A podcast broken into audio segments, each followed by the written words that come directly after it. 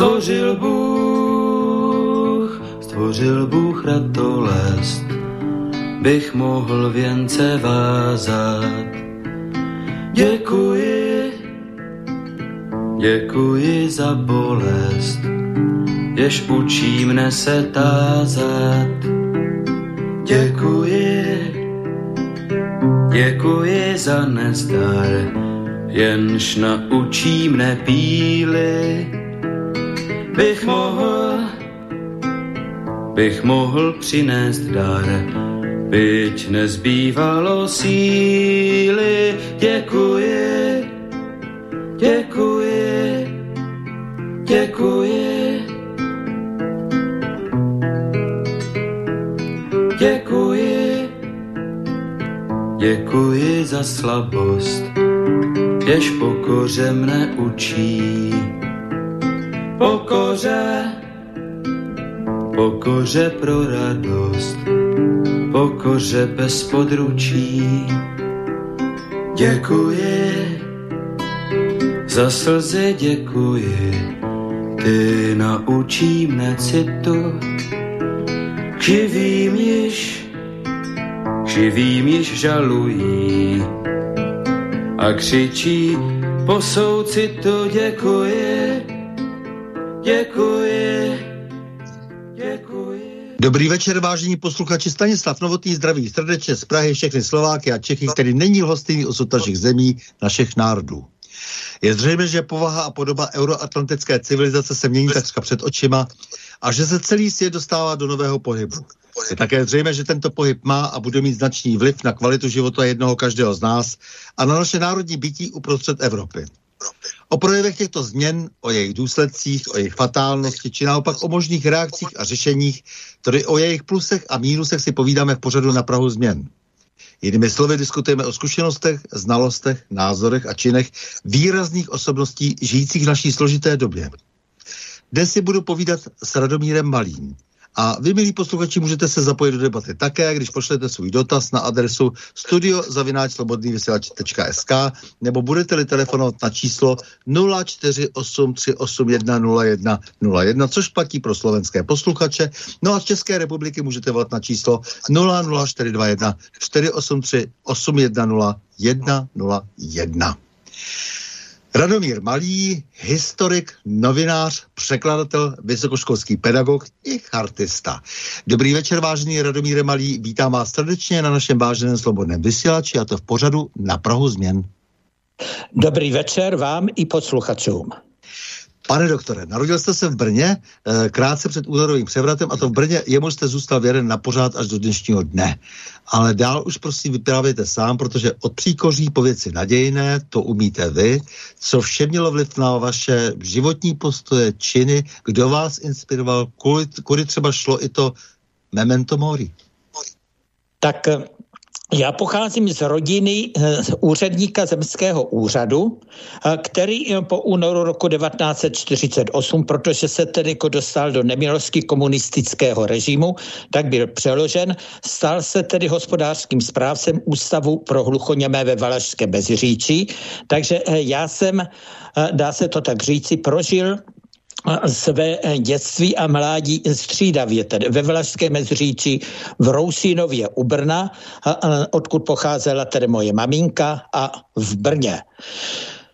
V roce 1965 jsem eh, se přihlásil na filozofickou fakultu Brněnské univerzity, tehdy se jmenovala Univerzita Jana Evangelisty Purkyně, dnes se tedy jako jmenuje opět tedy jako Masarykova, tak jak při jejím založení.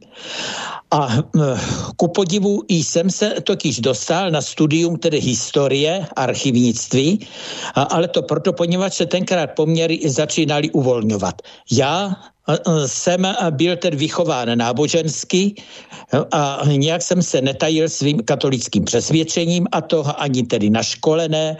Chodil jsem také i v 50. letech do školní výuky náboženství, což tenkrát bylo velkým kádrovým mínus, a protože eh, často i zastrašovali a vyhrožovali rodičům, jestliže přihlásí své dítě do nepovinné výuky náboženství na škole.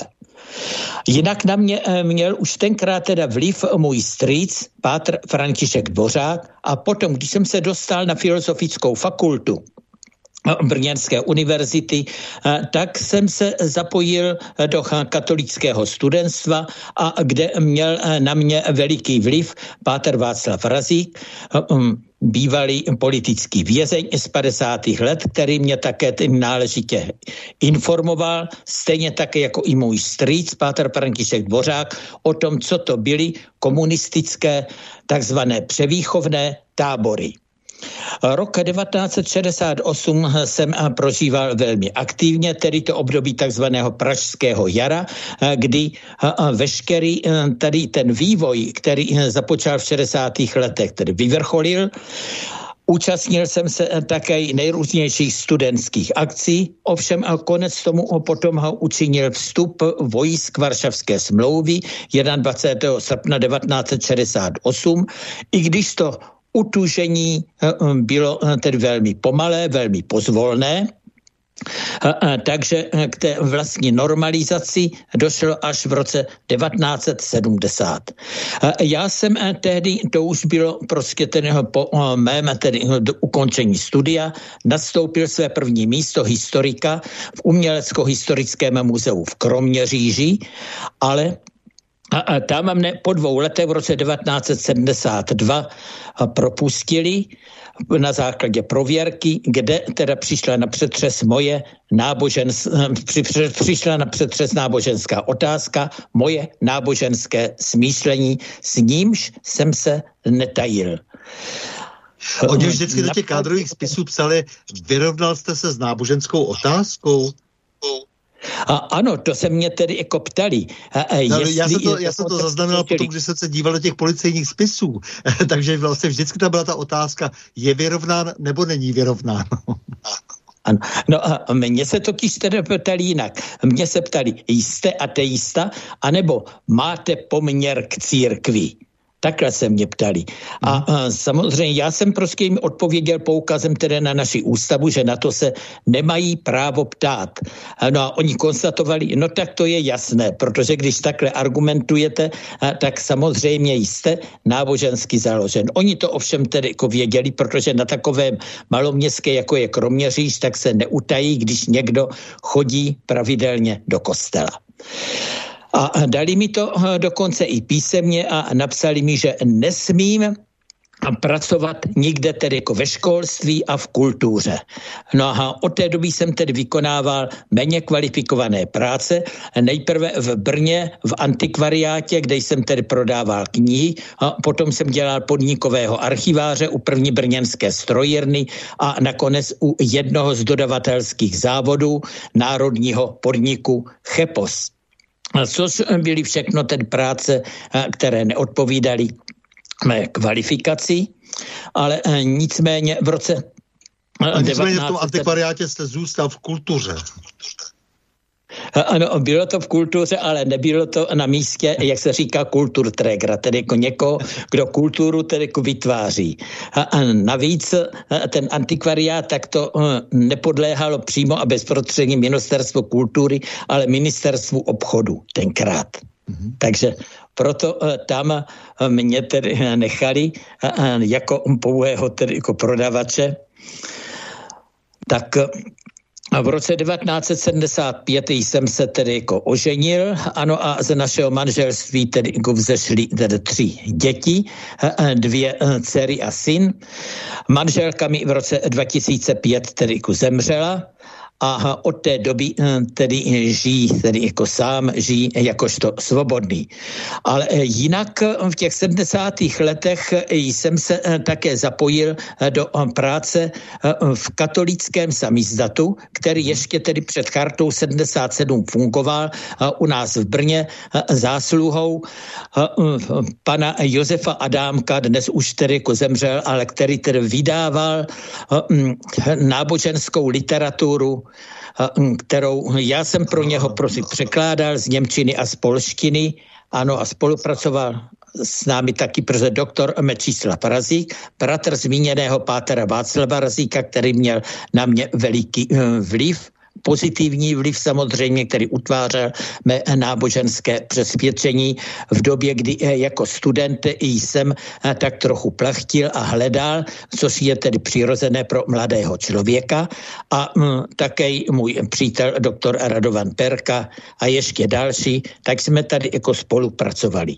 Potom do toho přišla charta v roce 1977.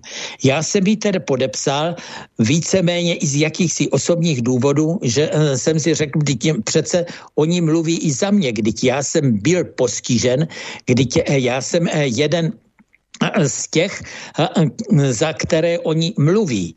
Takže to musím podepsat. Proto jsem tedy jako podepsal.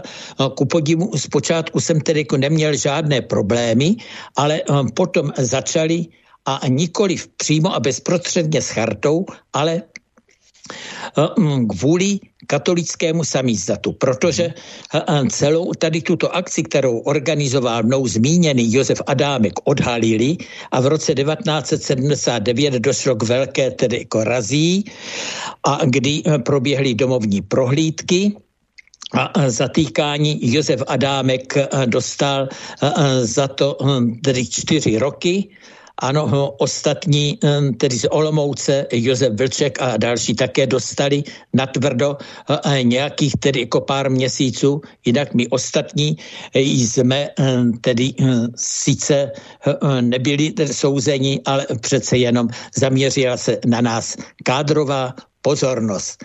U mě tenkrát eh, byl, byly i domovní prohlídky a byl jsem tedy jako odvlečen doslova jako na eh, státní bezpečnost, tehdy v Brně Bohunicích, ano, a kde konec konců je dodnes, dodnes tedy jako věznice, ano, a tam jsem byl podroben tedy jako tvrdému výslechu a tam se mě také i ptali eh, na chartu 77, proč jsem podepsal a tak dále. No, Přesto se ještě tam tady na chvilku jako nějakou takovou cezuru udělíme. Eh, jak to bylo s tou chartou 77? Protože přece jenom vím, že lidé, kteří nějak byli zasaženi 50. lety, persekucí a tak dále, často nechtěli podepsat chartu 77 právě proto, že celá řada lidí, kteří způsobili 50. léta, tak potom byli těmi hlavními iniciátory. No, ano, a mě to tedy jako tenkrát nevadilo, ale i e, lidé e, kolem mě, jako byl e, prostě ten doktor Razík, který sám tedy jako tu chartu tedy nepodepsal, ale plně ji podporoval a stejně tak i další lidé, kteří byli vězení v 50. letech. Vím, že samozřejmě jsme měli nedůvěru vůči tedy těmto lidem, kteří organizovali 50. léta nebo kteří mm-hmm. měli nějakou tu vinu z 50. let a ano, dívali i jsme se tedy jako není podezíravě. To je tedy jako pravda, ale ovšem eh, to pro mě nebyl důvod, proč bych ji neměl podepsat, protože mě nešlo o lidi, ale eh, mě šlo hlavně o ten text. Mě šlo hlavně o to, že šlo o určitý odpor proti totalitnímu režimu. A to bylo pro mě to podstatné a klíčové.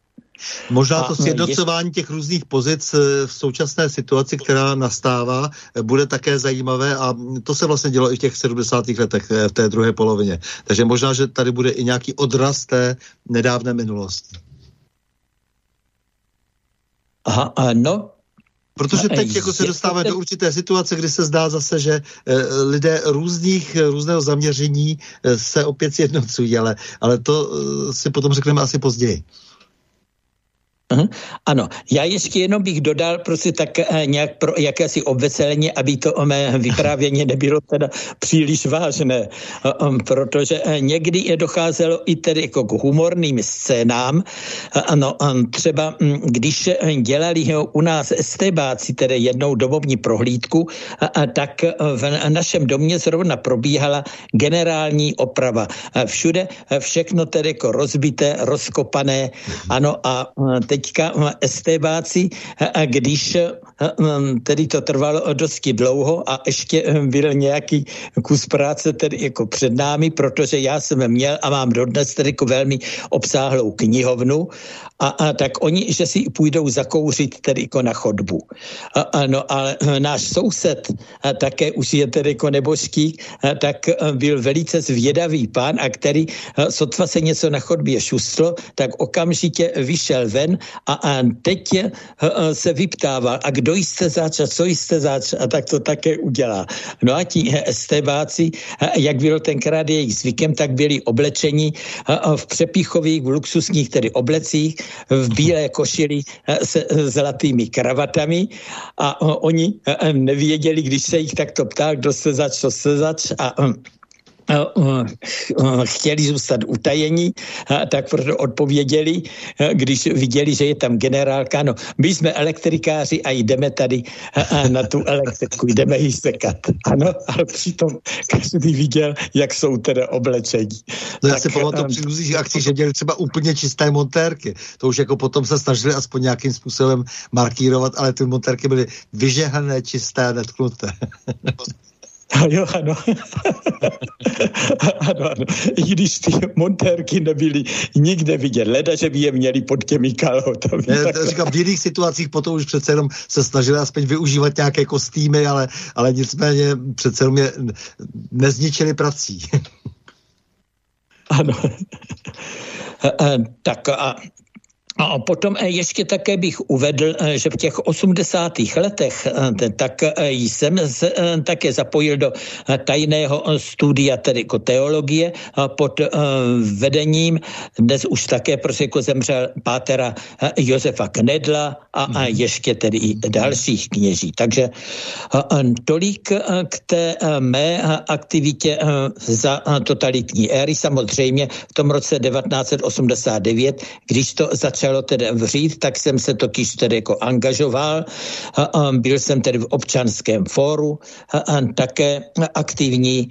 No a potom, když nastala tady tato nová éra, tak mi bylo nabídnuto tedy jako místo zástupce vedoucího redaktora brněnské redakce Lidové demokracie. Ano.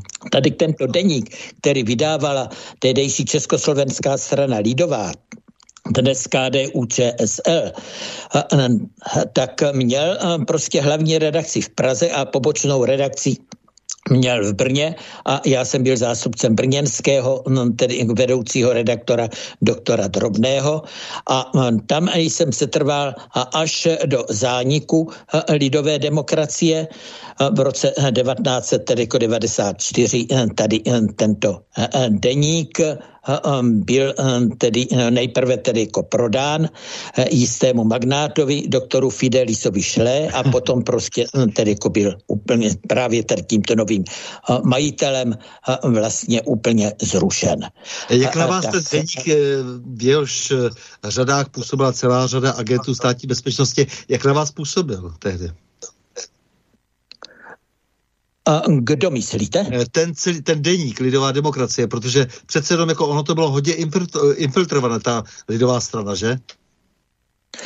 Lidová strana byla, no a my jsme se to dovídali potom teprve později, ano. takhle kdo všechno tedy jako byl a, a kdo a ne, a, takže bylo to velice totiž tedy jako tristní zjištění, a, jenomže musím objektivně teda říct, že Lidová strana nebyla prostě jako jedinou organizací, která byla infiltrována státní bezpečností.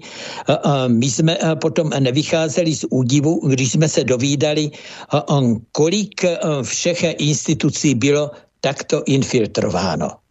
No, ono to vlastně bylo logické, protože když máte tu zemi 40 let k dispozici, tak samozřejmě uděláte všechno pro to, aby vám všechno patřilo. E, tím narážím samozřejmě na to, že po 32 letech, kdy se zase někdo jiný zmocnil této země, tak samozřejmě také infiltruje všechno, co může. Ano, samozřejmě.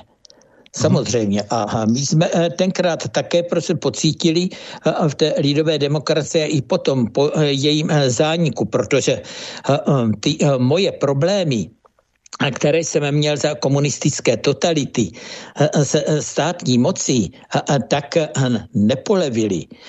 Jsem je měl potom tedy také, čili já osobně tedy tvrdím, že se příliš tedy nezměnilo proti té totalitní éře a naopak dneska v té takzvané covidové tedy jako diktatuře nebo sanitární totalitě, tak to všechno vyvrcholil tady tento vývoj, ale o tom tedy jako později. Teď bych chtěl eh, promluvit o tom, že eh, já jsem eh, poté získal místo zástupce ředitele středních škol pro tělesně postiženou mládež. To mi nabídl můj vzácný přítel, doktor Vít Lepil, vězeň ze 70. tedy let, praktikující katolík.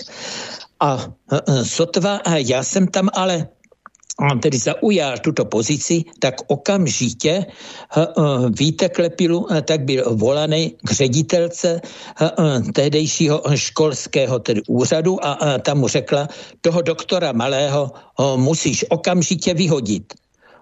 A on se ptal, a proč? On je moc katolický. A on se ptal, a co pak to vadí? A ona řekla, ano, čili uh, úplně jak za komunistické tedy éry. On je moc katolický.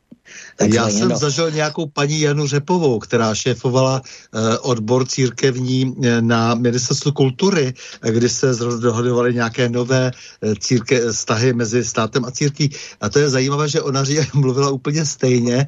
To bylo tedy vlastně už na Eh, počátku tohoto tisíciletí a říkala, eh, je důležité, aby eh, tu pozici toho člověka, který se vlastně stará o církve a nezastával žádný křesťan, protože to je člověk, který je vlastně zaujatý. To mě docela dostalo. Ano, no, to je úplně prostě jako typické, protože ono po té personální stránce a po té stránce jakési tedy jako ideové orientace, tak se v podstatě nic nezměnilo, nebo aspoň se nezměnilo tedy jako příliš, protože když já jsem tenkrát tedy nahlédl e, i do středoškolských učebnic dějepisu, tak se toho učilo pořád, totiž tedy stejně, pořád negativně o církvi. Víte, co je pozoruhodné, že vlastně eh, od té doby eh, celá řada vlastně těch lidí, kteří poctivě žili svůj život nějak v nějaké své morálce, eh, třeba komunistické, byli to členové komunistické strany a nějakým zvláštním způsobem se neproměňovali, třeba ani nepřevlekli dokonce kabát, a, tak, tak ti vlastně mají problémy, ale ti fízlové, kteří vždycky za, za všech okolností se mění jako chameleon, tak ti dělají problémy těm ostatním. Eh, není to tak? Ano, ano. Eh, je to tak, eh, protože ti Brčnajderové, tak ti se mají tedy jako vždycky dobře tedy jako za všech okolností. A ono, když se na to podíváme tedy i historicky, tak mm, už přece po 45. roce, ano, po ukončení tedy druhé světové války, tak kolik bylo souzeno konfidentů gestapa? Když to bylo opravdu minimum. A, spousta jich tedy jako zůstala. Eh, Radovan Nadal... Procházka, eh, po listopadový šéf vojenské rozvědky vlastně, eh, tak Radovan Procházka vojenského zpravodajství dokonce tvrdí, že 20 tisíc agentů tehdy přešlo do komunistické strany, do různých struktur, který, kteří pracovali pro gestapo a zpravodajské služby a, a nebo byli nějak jinak kontaminováni nacismem. Ano, a přesně tak, já jsem to také tedy jako četl, že prostě jako to bylo nějakých pár tisíc, vy udáváte přesné číslo, tedy jako 20 tisíc. A k tomu si dovolím ještě tedy i jednu tedy osobní e, vzpomínku, která se mě e, totiž tedy jako hluboce dotkla, když e, jsem byl vyhozen tedy ze zaměstnání Kroměřížského muzea a, a tak z té čtveřice, která mě tenkrát proběřovala, a, a tak jeden z nich nich byl funkcionářem protektorátního kuratoria z doby prostě protektorátu. On se tím netajil. On tvrdil, že prý ho tam tedy jako poslala komunistická strana, aby to tam zevnitř rozvracel. Ale žel všichni tady jako ti soudruzi, kteří ho tam vyslali, tak zahynuli v koncentráku, takže mu to chudákovi nemá nikdo dosvědčit, ale Eh, strana mu uvěřila a, a to je prý rozhodující. No a pro mě to bylo urážlivé z toho důvodu, protože můj otec byl vězněm eh, eh, z koncentračního tábora za druhé světové války pro odbojovou činnost. Takže to jenom prostě jako na doplnění tady k tomuto. Já ano. si myslím, že doběhneme ještě s tím vaším životem eh, do současnosti a potom se budeme už věnovat všem těm tématům, která jsme si slíbili. Takže, takže prosím ještě, co se stalo ještě potom, jako ještě jako něco zásadního, co chcete sdělit. Zvláště teda samozřejmě zajímá ta výuka teologie, protože o církvi ano. a teologii se určitě budeme potom bavit. A ano, a ano. E, já jsem potom, když e, už doktor Lepil, který byl prostě tedy jako můj obhájce a který nade mnou držel ochranou ruku, tak když sám totiž byl nuceně tedy jako dán do důchodu, tak jsem nemohl už zasávat to místo zástupce ředitele na Kociánce. Krátkou dobu jsem byl také i Eh, eh, redaktorem eh, katolického týdeníku Světlo, který vydával bývalý politický vězeň Josef Vlček, který v Olomouci ale nevydržel jsem tam dlouho, protože milý pan Vlček neměl totiž dostatek tedy jako financí, aby mě mohl tedy zaplatit. A tak jsem využil nabídky, hledali v Českých Budějovicích na teologické fakultě někoho pro církevní dějiny a byl jsem tedy jako přijat No a tam dáli se to tak říci, tak začala jakási tedy i moje profesionální tedy jeho kariéra, ale a také a nakonec jsem se dostal tedy do potíží a, a sice začátkem tedy tohoto století, kdy vyšly najevo nějaké tedy jako mé publikace, nějaké názory tedy v mých publikacích a, a nezůstalo to utajeno před vedením tedy fakulty a, a tak mě volali tedy jako na kobereček. Nejprve mě to kýž tedy sesadili z funkce vedoucího katedry a, a potom v roce 2008 mi to kýž tedy jako hrozili vyhazovem, že prý zastávám takzvaně konzervativní pozice, které jsou nepřijatelné. Co vám a, konkrétně vyčítali? To by mě velmi zajímalo. V Brně, speciálně v Brně, tam v Brně, v Budějcích, to mě zajímá, co vám vyčítali.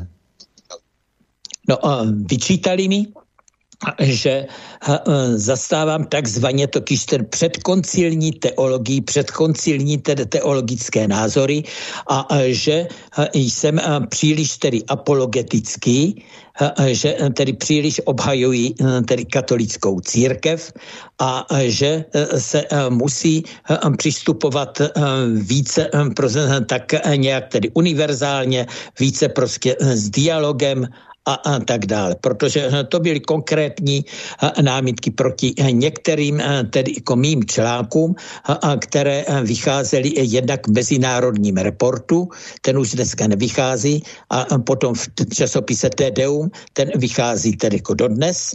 A hm, Vydává Michal že... Semín, takže to je velmi skvělý časopis, ten známe, ano. Ano, ano. Takže tam publikují tedy jako dodnes. Ano. No, ale nakonec ale přesto usoudí... zpátky, prostě oni, oni se vás ptali na nějaké články, které jste někde publikoval. Je vůbec nezajímala vaše pedagogická činnost? Je vůbec nezajímal obsah vaší e, práce, vlastně vaše práce na katedře? A oni se vás, e, stejně jako za komunismu, se vás ptali prostě na to, co děláte jinde. Ano, no, oni tedy, co se týká právě, to je paradox, že oni totiž tedy i moji práci e, tedy e, na katedře a na fakultě teda i moji pedagogickou činnost tak hodnotili tedy jako velmi kladně. Říkali, že s tím jsou tedy jako velmi spokojeni, ale že prý tady ty moje názory, že nejsou přijatelné a že nejsou tedy v duchu dialogu. To bylo a to takové, si neuvědomuji, že se chovají jako bolševici? Že se chovají úplně no, stejně jako státní bezpečnost? Ano. No, o, o, úplně stejně. Úplně stejně to já jsem poznal a já už jsem si potom tedy jako nedělal iluze o celém a, a tady a, a tomto establishmentu, a, a jak se vytvořil po listopadu 1989 to, byl, a to proniklo tedy i e, do e, katolické církve. No, oni mi e, tenkrát v roce 2008 mě chtěli to tedy jako vyhodit, ale nakonec usoudili, že mám rok do důchodu a, a tak rozhodli, že ano, že do toho data, kdy získám nárok tedy jako na důchod, takže tam ještě tedy jako mohu být, ale ani o vteřinu déle. Takže od roku 2009, konkrétně prostě tedy od 30. září roku 2009, tak už nemám na fakultě v Českých Budějovicích co pohledávat. Ale já si nestěžuju, protože jako eh, důchodce mám eh, spoustu volného času a hlavně eh, dostatek tedy jako prostoru pro práci, která není ničím omezena a která mě totiž tedy jako baví, protože jednak jsem za tu dobu napsal nejvíce svých knih za tu dobu, co jsem v důchodě a, a také a, a jezdím každou chvíli po nějakých přednáškách, kde mě tedy jako zvou, ano, ať už to jsou jednotlivé farnosti, ať už jsou to jednotlivé no. spolky, ano, publikují. Udělejte a, si trošku reklamu, řekni, vypočtěte těch deset knih, které jste vydala, přeložil. Zkuste to říct jako všechno tak eh, najednou, aby lidé si když tak našli, co potřebují. Ano, no, nevím, jestli to tak honem prostě tedy jako vychrlím. Co vás tady, napadne, prostě, co vás napadne, protože to no, bude asi to nejdůležitější. Prostě tak to bylo ještě totiž před, ještě tedy jako před mým odchodem do důchodu, tak jednak publikace o Alfredu Fuchsovi, potom publikace o Františku Sušilovi. Úžasné figury, ano to byla kniha, prostě, která se nazývá Je dovoleno obránit inkvizici, ano, kde se prostě jako snažím podívat objektivně e, na tady tuto kapitolu církevních dějin. Potom religiozita v dramatu eh, českého národního obrození. Potom eh, katolíci ve stínu Hákového kříže, kde se eh, vyrovnávám apologeticky s těmi obviněními na adresu katolické církve, co se týká jejího chování za druhé světové války. Zvláště pak tedy vyvracím leží o papeži Piovi 12. Potom také jsem eh, vydal apologe, a to už bylo, když jsem působil v důchodě, ano, apologetická abeceda dějin a katolické církve. No ještě eh, mi něco tedy jako vypadlo, ale jenom, že to bych eh, musel... Ne, to, co vás si... napadlo jako první, tak asi bude důležitý. Jako, to si myslím, že stačí. Pojďme dál. Takže to je váš život do posud a ještě určitě bude velmi plodný, ale pojďme teď zkusit eh, ta témata, která jsme slíbili posluchačům. To znamená, pane Radomíre, jestli zkuste se bezkratce zamyslet nad nejvýznamnějšími peripetemi, ve kterých právě církev katolická a křesťanství obecně formovali Evropu. Já eh, na co myslím? Mně jde o to, že my bychom měli lidem sdělit i těm a vy o tom také často mluvíte a píšete, že e, jsou tady samozřejmě nevě, nevěřící lidé, kteří teda odpadli od církve a pochopitelně po tom všem, co se stalo, často nebylo ani divu, e, tak e, že tady je nějaké veliké kulturní křesťanství, ale zároveň samozřejmě, že je kontaminováno prostě těmi všemi průšvihy. Jestli bychom to dokázali v nějaké zkratce vzít opravdu od toho starověku do současnosti, jestli bychom to někde mohli třeba od toho třetího čtvrtého, pátého století v nějakých takových krátkých jako jenom vlastně úsecích jako ukázat. A, ano, a tak Prvním obdobím bylo prostě období tedy jako pro následování křesťanů, které skončilo rokem 313, eh, eh, kdy eh, císař Konstantin milánským ediktem uděluje křesťanům svobodu a potom dochází i k formaci křesťanského státu, takzvaná civitas christiana, ano, čili křesťanské tedy obce. Ano, bylo to podle nauky svatého Augustina, potom později podle nauky svatého Tomáše Akvinského a mm, zároveň je to tedy jako éra christianizace, éra, kdy se křesťanství šíří mezi evropské národy, hlavně mezi tady ty barbarské národy, které vlastně zničili Řím a zničili antickou civilizaci. A, a tady je nutno tedy jako říct, e, že všechno tedy to pozitivní, co vytvořila tedy antická civilizace, ať už tedy helenistická, ať už tedy jako románská, která vlastně e, tedy jenom kopírovala e, tu civilizaci prostě jako helénskou, řeckou, a, a tak vděčíme za to, že to bylo uchováno katolic, právě katolické církvi, protože byli to právě mniši benediktínského a, a na východě potom baziliánského řádu, kteří opisovali literární i vědecká a filozofická a další tedy jako díla starověkých tedy jako klasiků, kteří opisovali i antická dramata. Ano, čili díky křesťanství máme vlastně zachováno i všechno tedy jako to kladné, všechno to, co vytvářelo evropskou tedy jako civilizaci spolu s křesťanstvím, to pozitivní, co vnímáme u antiky. A, a samozřejmě, co se týká tedy ještě židovství, což je další tedy prvek, který utvářel evropskou civilizaci, tak to máme zachováno ve starém zákoně a ten je prostě jako součástí Bible, součástí písma svatého, čili patří k inspirovaným knihám, které katolická církev tedy uznává, což je tedy i základ vůbec takzvaného božího zjevení. Čili toto on prostě eh, tedy nikdo eh, nemůže eh, popřít. No a křesťanství se potom šířilo mezi tady tyto barbarské kmeny, barbarské národy, k nímž je třeba tedy jako počítat i Slovany. Ano a tak vznikla vlastně tedy evropská civilizace na křesťanských základech. A i přes všechny peripetie, tak je nutno říci, že křesťanství projevovalo vzestupnou tendenci a kdyby nebylo tedy křesťanství, tak bychom byli mnohem, mnohem zaostalejší než jsme dnes. A, a to je třeba tedy objektivně tedy jako říct, protože... No, jasně, to, protože ty mimořádné, mimořádné zásluhy o pozdější podobu evropské civilizace té rovině religiozní, právní, kulturní i technologické vlastně měla církev, protože byla to církev, která přenesla, jak říkáte, helenské dědictví no, do nových podmínek, do nového světa. Jenž by jinak utvářeli na západě pouze germánští nájezdníci vlastně.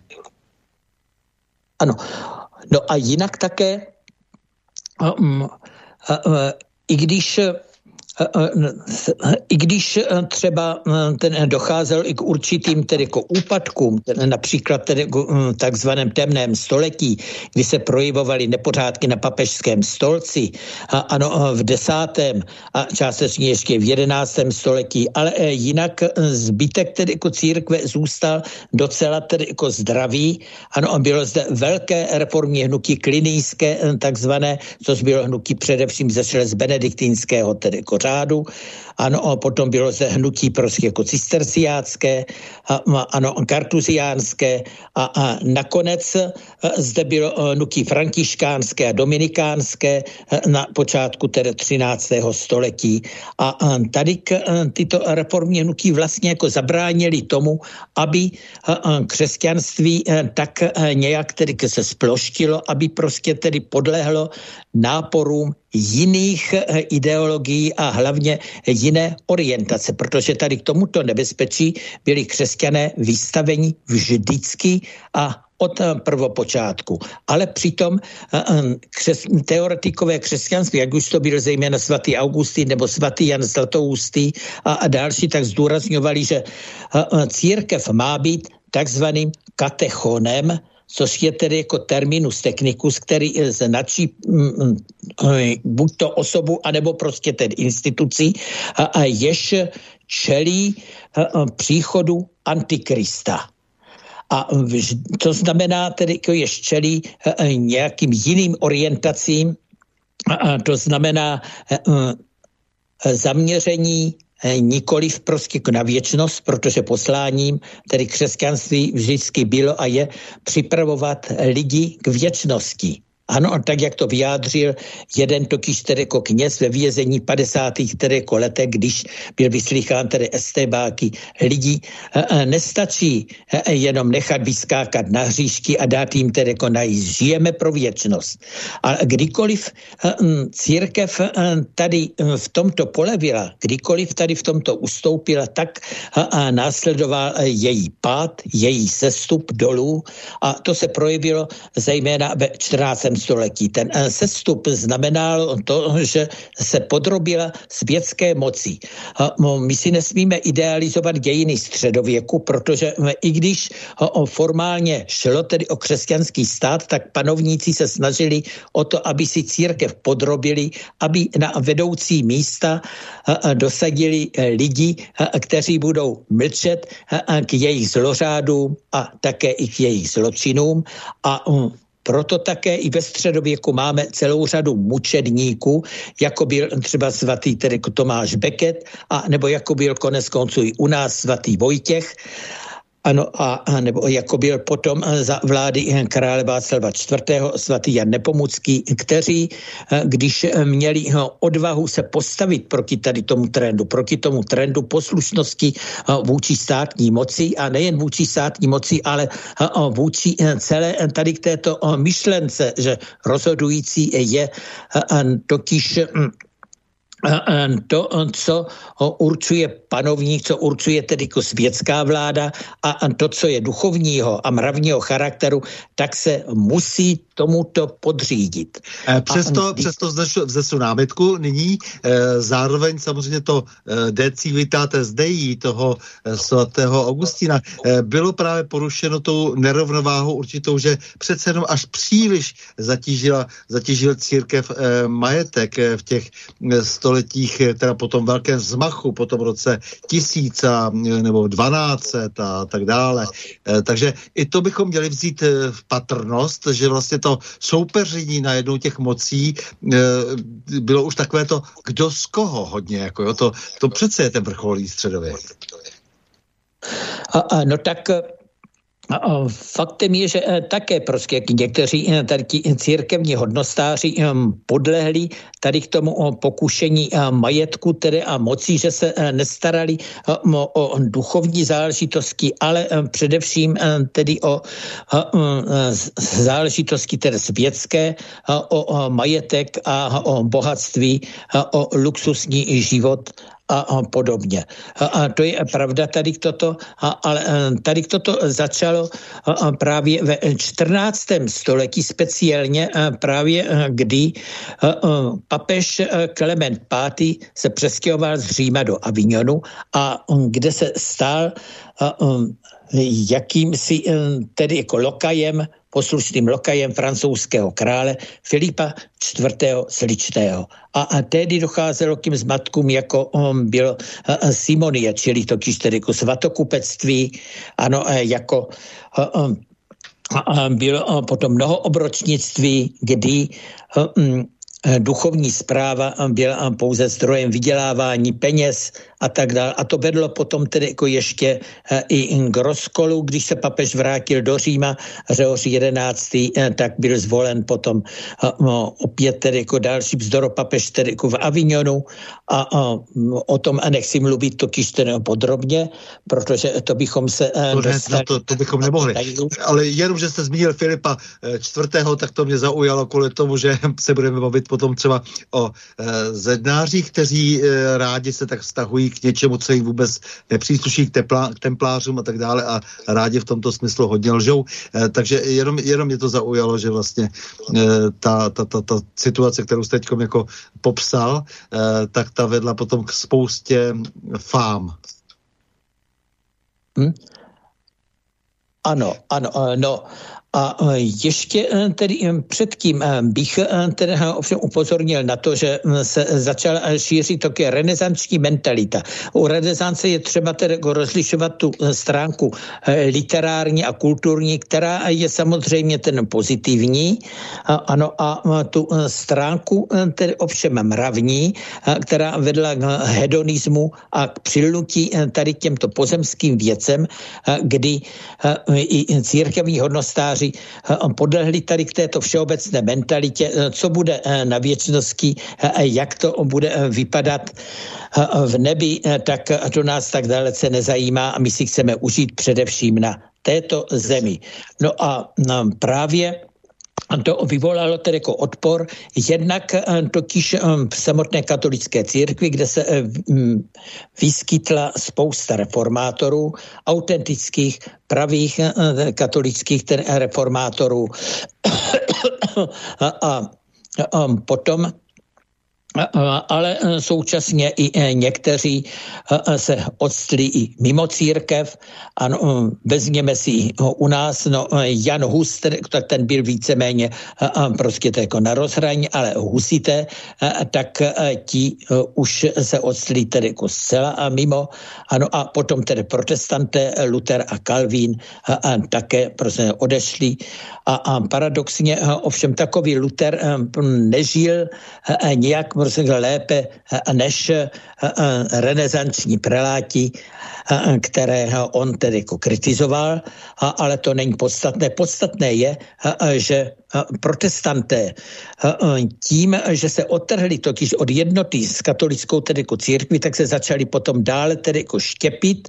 Ano, a takže dneska protestantismus má spoustu samostatných tedy jako denominací a mnohé z nich proti sobě totiž také tedy válčili a to oslabilo křesťanství jako takové ve střední a severní Evropě, v těch tedy zemích, kde protestantismus tedy zdomácněl, kde se protestantismus zabydlel. No, ano, ale vraťme se ještě, ještě k tomu, co jste říkal, prostě moc eh, korumpuje a e, samozřejmě, když se e, církev dostala až příliš k moci, to znamená, nebylo to to vyrovnávání mezi těmi obcemi, jak si přál kdysi svatý Augustin, mezi to obcí světskou a e, to obcí e, duchovní, e, tak e, samozřejmě pak dochází prostě k těmhle těm kolizím, které mají za následky hekatomby mrtvých. E, myslím, že k tomu se v té současnosti e, můžeme také opět jako dostat ale eh, jdeme o to, že samozřejmě jsou tady nějaké příčiny, jsou potom nějaké následky a ty následky eh, samozřejmě jsou vždycky více kritizovány, ale málo se prostě jde po té příčině. Mhm. No, ano, tak ta příčina je eh, ten složitější, co se týká i tady k toho majetku jako takového, tak vždycky teda církev učila, že majetek tedy určitý je tedy jako zapotřebí, protože řekněme si tedy upřímně, že kdyby nebylo prostě církevního majetku, tak by nevznikly ani charitativní instituce, nevznikly by ani školy, ano, ano. Ne, bylo by z čeho to jako stavět chrámy a vůbec bez majetku by nebylo ani to, čemu říkáme křesťanská kultura. Tady ale ovšem jde o to neulpět tedy jako na majetku. A tady je skutečně ten jako pravdou, že mm-hmm. se na majetku tedy ulpělo, že mnoho církevních hodnostářů na tom majetku opravdu tedy jako ulpělo a, a stal se pro ně prioritou. No Víte, a... mě šlo o to, abychom se dostali k tomu, že vlastně se ta eh, církev samozřejmě bo, bohužel manérovala často sama, e, samozřejmě se světskou mocí, ale bez spolupráce se světskou mocí se manévrovala do situace e, v tom 18. století nakonec, e, kdy došlo k radikální změně.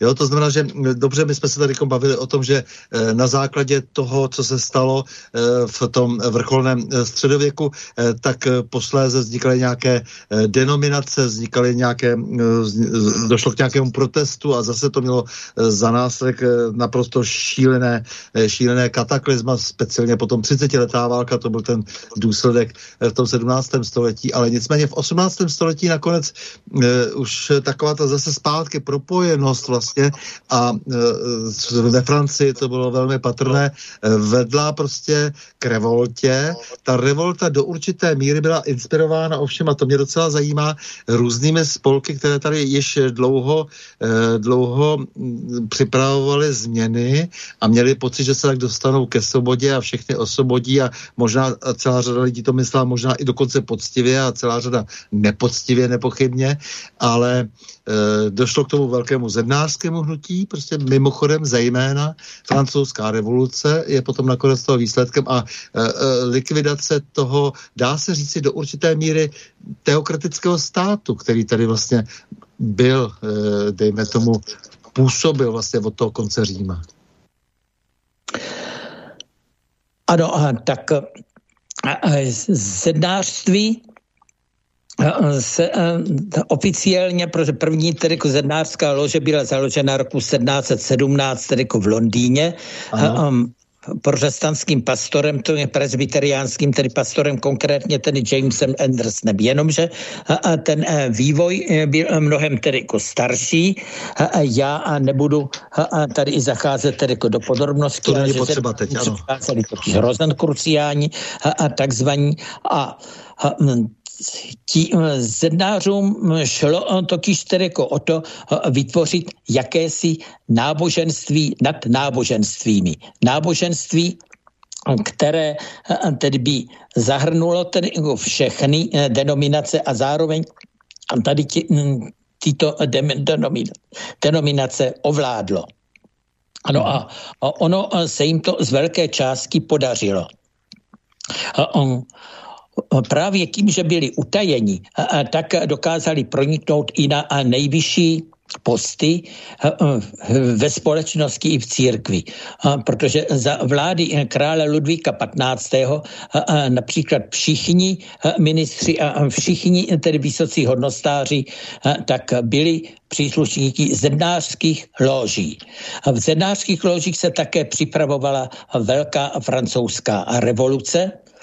Ano, a konkrétně eh, v odnoží tedy k zednářů u takzvaných, u takzvaných tedy jako iluminátů. A hm, tady bych si dovolil jenom jednu totiž jako poznámku. Ta francouzská revoluce sama byla silně prokikřesťanská, původně takzvané deistická, že sice prostě jako Bůh byl tedy uznáván formálně, ale nebylo uznáváno boží zjevení. Ano, Ježíš Kristus byl pouze jeden totiž tedy jako z proroku, tak jako Mohamed, tak jako Buddha a tak dále. A, a potom u Jakobínu tak to skončilo u jisté části úplně tedy u ateismu.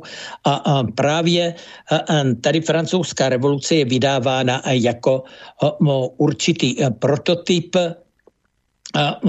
boje za svobodu, volnost, rovnost, bratrství, to byla tedy vzdešená hesla, jenomže Teprve eh, teďka v současné době eh, mají odvahu francouzští historikové, takový Sescher například, eh, tedy jako Reinhold Sescher, ano, se jmenuje, ano, a k němu se připojují další poukazovat na to, že za vlády, tedy Jakobínu, za vlády takzvaných prostě osvícených hlav, a tak došlo k dosud nevýdanému teroru a ke statisícům lidských obětí tedy jako na, život, na životek za jakobínské diktatury. Obětí naprosto tedy jako nevinných, zejména tedy jako katolíků, protože jenom ve Vande, tak tam asi odhaduje se, že 200 až 300 tisíc katolíků bylo vyvražděno, včetně tedy jako žen a dětí, jenom proto, že se odmítli vzdát své víry.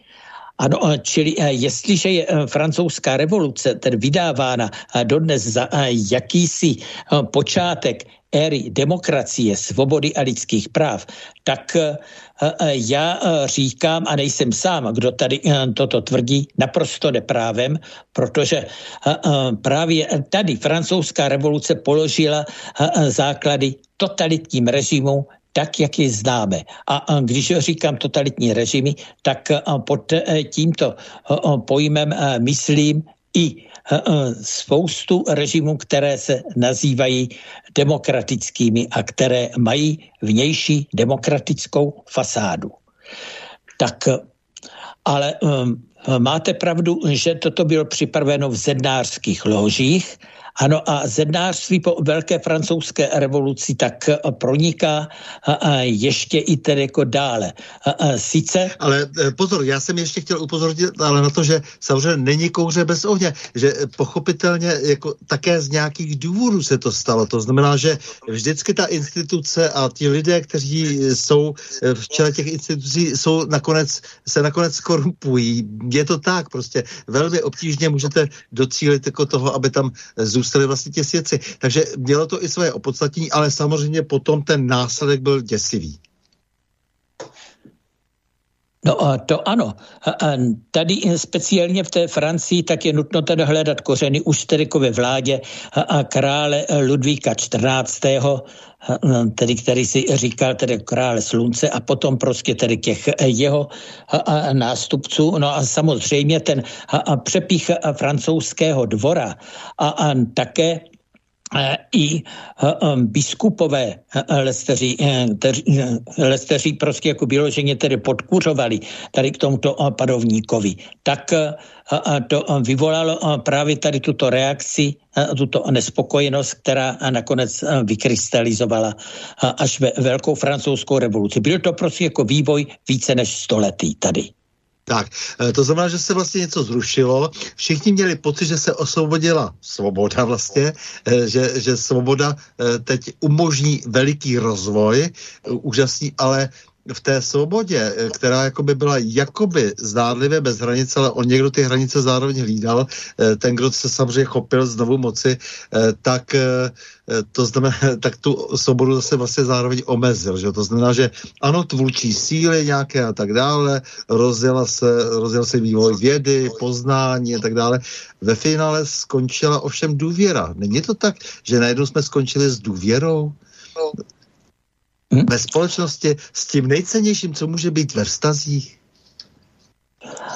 Ano, no, já tedy mohu říct, že prostě tedy s tou důvěrou už jsme skončili hodně, hodně dávno. Ano a to už před e, staletím. Já prostě tedy nemohu říct dneska, když to srovnávám, že by důvěra k mocným, k těm, kteří prostě jako řídí společnost, že by byla dneska tedy menší, než byla v době mého tedy jako dětství a mládí. Ta nedůvěra, Ale, která ne, tenkrát to já, byla... Ne, to já, já jsem jako francouzskou revoluci, protože dokud byla nějaká pravidla morální, tak samozřejmě dejme tomu důvěra mezi většinou lidí, u těch mocných je to vždycky složité za každého režimu, ale jde mi o to, aby eh, platilo podání ruky třeba.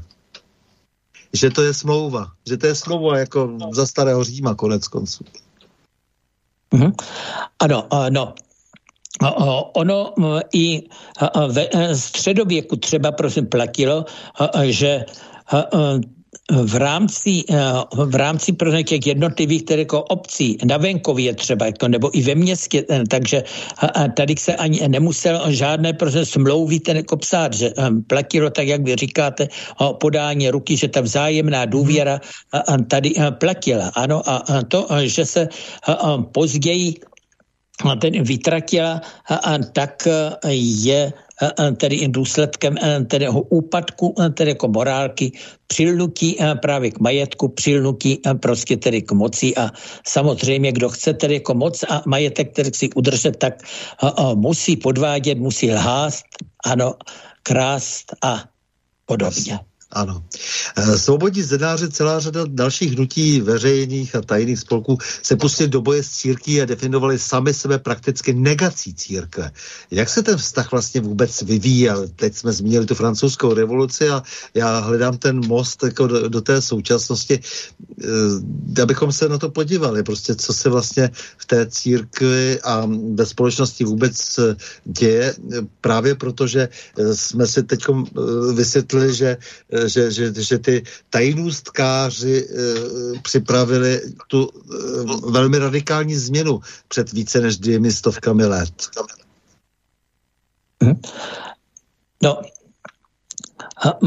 ano, připravili eh, tady tu velmi radikální změnu a, a připravují tedy jako ještě dál, protože hm, Oficiálně o českým, s čím vychází eh, ten zednáři na veřejnosti, eh, tak eh, to jsou prostě jako hesla, se kterými není možno jinak než souhlasit. Ale jenom, že to, co uplatňují tedy tajně a tady ty jejich tajné směrnice, jako je třeba prostě ta Alta Vendita v Itálii z první poloviny tedy 19. století, tak mluví úplně tedy jako jiným jazykem.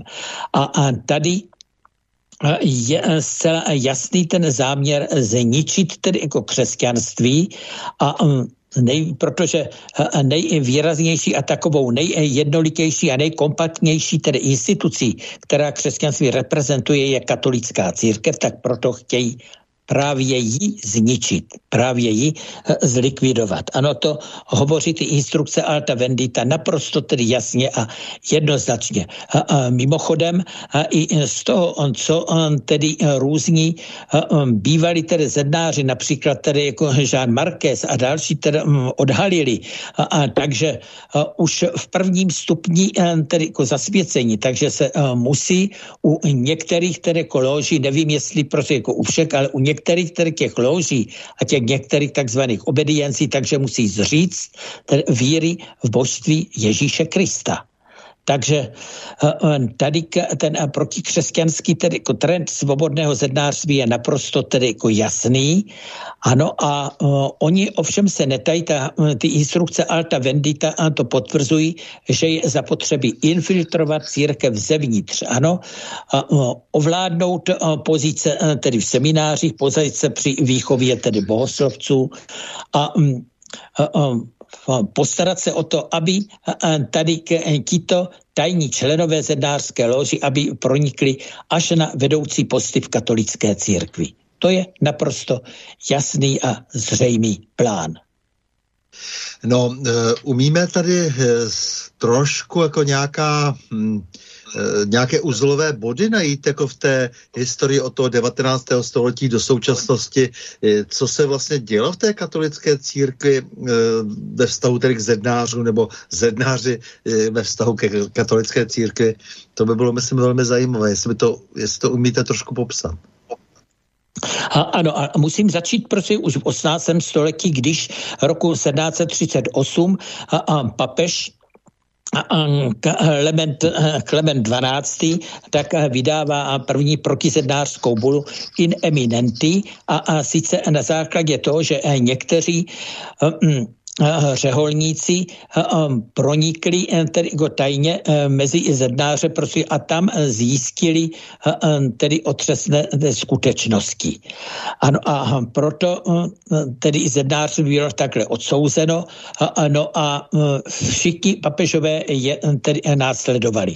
A dá se říct, že tady je linie tedy až eh, do 13. Eh, který je roku 1884 na základě eh, všech tady těchto skutečností, které totiž byly zjistitelné a, které byly vysledovatelné jednak ze svědectví tedy bývalých zednářů a jednak také i z různých tedy zednářských písemností, které unikly tedy na veřejnost, tak že jde tady o záměr jednak likvidace křesťanství, ale jednak také i záměr světovlády. Proto také vydává ale v 13.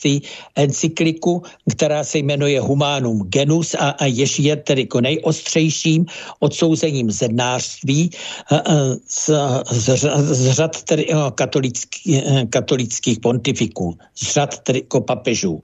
Ano, no, a další papežové také prostě v tomto směru pokračovali, i když ne už tedy jako tak radikálně jako ale v 13. v té encyklice Humanum Genus, kde bylo v podstatě tedy jako řečeno vše. A, ale a, um, zednáři v řadách katolické církve a připravili tak zvaný ten modernismus, modernistické tedy jako hnutí, které mělo nějakým způsobem revidovat dogmata, revidovat články víry. Tak například se vycházelo z tehdejší filozofické, z tehdejšího filozofického učení relativismu, tak, jak ho nastínil už tedy jako Kant a potom tedy jako Hegel. To znamená, že neexistuje žádná jediná závazná pravda, protože všechno je tedy jako relativní, čili že i navzájem odporující si tvrzení, že můžou být na stejné úrovni, můžou mít oba dva tedy pravdu, protože záleží na tom, z jakého zorného úhlu se prý díváme tedy jako na celek a tak dále a tak dále. Já to tedy jako zjednodušuji vzhledem eh, tedy eh, k tomu, eh, vzhledem ke krátkosti tedy jako času, ale toto pronikalo i do katolické teologie, čili se potom začalo tedy tvrdit, že Boha nelze dokázat ze stvořených věcí, což bylo tedy odsouzeno na prvním vatikánském koncilu. Eh, řekněte mi ještě upřímně, myslíte si, že vždy to bylo tak, že vlastně eh, ten papež eh, odsuzoval, zmínil jste papeže, papeže Lva, který vlastně byl v tomto smyslu velmi ostrý, odsuzoval vlastně ty zednáře aniž by věděl, že je má uh, už vlastně tak trošku pod polštářem, že jsou ti lidé, protože uh, zednáři konec konců smějí lhát vůči veřejnosti a uh, mají být pravdiví jenom vůči svým uh, šéfům. Hm? Byl si tedy určitě vědom, protože eh, tady ta encyklika Humanum Genus tedy o tom také tedy jako hovoří. Ano, že prostě tedy jako jsou i někteří zednáři eh, přímo i v řadách eh, církve, v řadách tedy hierarchie. On konec konců o tom tedy jako hovoří i v některých svých tedy dokumentek i jeho nástupce potom Pius X. Jenomže bylo velmi těžké komukoliv tedy jako dokázat, že je členem zednářské lože. My se prostě jako dozbídáme, že je někdo členem zednářské lože pouze tedy jako na základě toho, když on sám se k tomu přizná, protože zednář sám může tedy o sobě říct, ale nesmí říct o někom druhém, že je v, lo, že je v loži, o sobě to říct může. A nebo potom, když po jeho smrti se zednáři k němu přihlásí. Ano, a tak eh, Například eh, vím, že se zednáři přihlásili eh, tedy k francouzskému kardinálovi O'Brienovi po jeho smrti, že tedy jako byl členem zednářské lože. Mimochodem tady tento kardinál O'Brien, který působil krátce tedy před francouzskou revolucí, tak když byl minister tedy jako Tyrgo svěcen tedy jako na kněze, tak před svěcením se zdráhal a šel tedy jako za kardinálem O'Brienem a řekl mu, eminence, já tedy jako nemohu být tedy jako vysvěcen, protože já jsem přestal věřit v Boha. A, a ten kardinál O'Brien mu řekl, ale to je přece nepodstatný detail. Ano, takže takhle ještě by se dalo i o některých i nejnovějších tedy hodnostářích říci, že byli tedy hodnostářích z nového věku, tedy říci, že byli členy zednářské lože, tak například jeden z vůdčích duchů druhého vatikánského koncilu, kardinál Akil Lienár, který provedl vlastně jako na koncilu tu takzvanou koncilovou tedy jako revoluci, kdy všechny ty texty, které byly připraveny, tak on zhodil. A ano a svedl tedy i značnou část těch biskupů na druhém vatikánském koncilu, aby hlasovali pro ten jeho eh, návrh, aby eh, všechno bylo smeteno ze stolu a, aby byly vypracovány dokumenty tedy jako nové, tak tento kardinál Lienár na smrtelné posteli se přiznal, že tedy jako byl eh, svobodný zednář a že jednal tedy pod jejich taktovkou. Takže tolik jenom některý těchto případů. Ale jinak nemůžeme o žádném teda říct, pokud se zednáři sami prostě k tomu nepří, sami tady tohoto člověka po smrti neoznačí jako svého člena, ne, pokud on sám to o sobě tedy jako neřekne, tak že je členem zednářské lože. Můžeme říct pouze, že jedná v jejich duchu, ano, a že e, tedy naplňuje jejich program, ale e, nemůžeme tedy jako říct, e, že je členem zednářské lože. Dokud tady jako tyto důkazy, o kterých jsem mluvil, tyto dva doklady nemáme. Jeden Oni systematicky naplňují to, čemu říká Donald Trump, který je součástí vlastně toho establishmentu, eh, to, če, to co je ten deep state. Oni to vlastně naplňují v tomto smyslu. To znamená, že, jak říkáte, je to velmi obtížně zjistitelné, když si eh, snaží, když se snaží o to, aby součástí byly orgány činné v trestním řízení, politika samozřejmě celá, to je na prvním místě pochopitelně, ale eh, celá řada institucí od kultury až po ten konec konců církevní svět. Eh, takže Dokonce se zdá, že ten církevní svět je nějakým způsobem přitažlivější ještě pro zednáře, protože oni mají rádi e, všechny možné obřady, rituály a e, líbí se jim, když slouží třeba katolický kněz, když slouží jejich e, obřad, jejich rituál. Mhm. A, ano, tak eh, s kým, eh, s kým lze tedy souhlasit, že ano, že tedy ovšem jim eh, jde také tedy zároveň o to, aby i rituály si co nejvíce totiž tedy přizpůsobili. A zcela jistě zednářská práce je také v tom, jak se zachází často z liturgií tedy jako na západě v současnosti, protože já tam tedy jako jezdím poměrně často, protože mám tam také tedy i dceru a, a tak to, co sám tedy vidím a to, čeho jsem byl sám tedy svědkem a co tedy mi bylo tedy i zprostředkováno, a, tak, že se zemše tedy jako dělá úplné to kýž tedy jako divadlo, nebo jsem dokonce tedy i viděl na videu, že se tedy jako přímší přímší prostě, že tam prostě jako jezdí na kluzišky, že se tam předvádí prostě nějaké krasobruslařské tedy jako umění, a, a nebo že tam vystupuje nějaký toký šašek a baví tedy jako lidi ano, tak to je vyloženě blasfemie, to je vyložené tedy jako rouhání.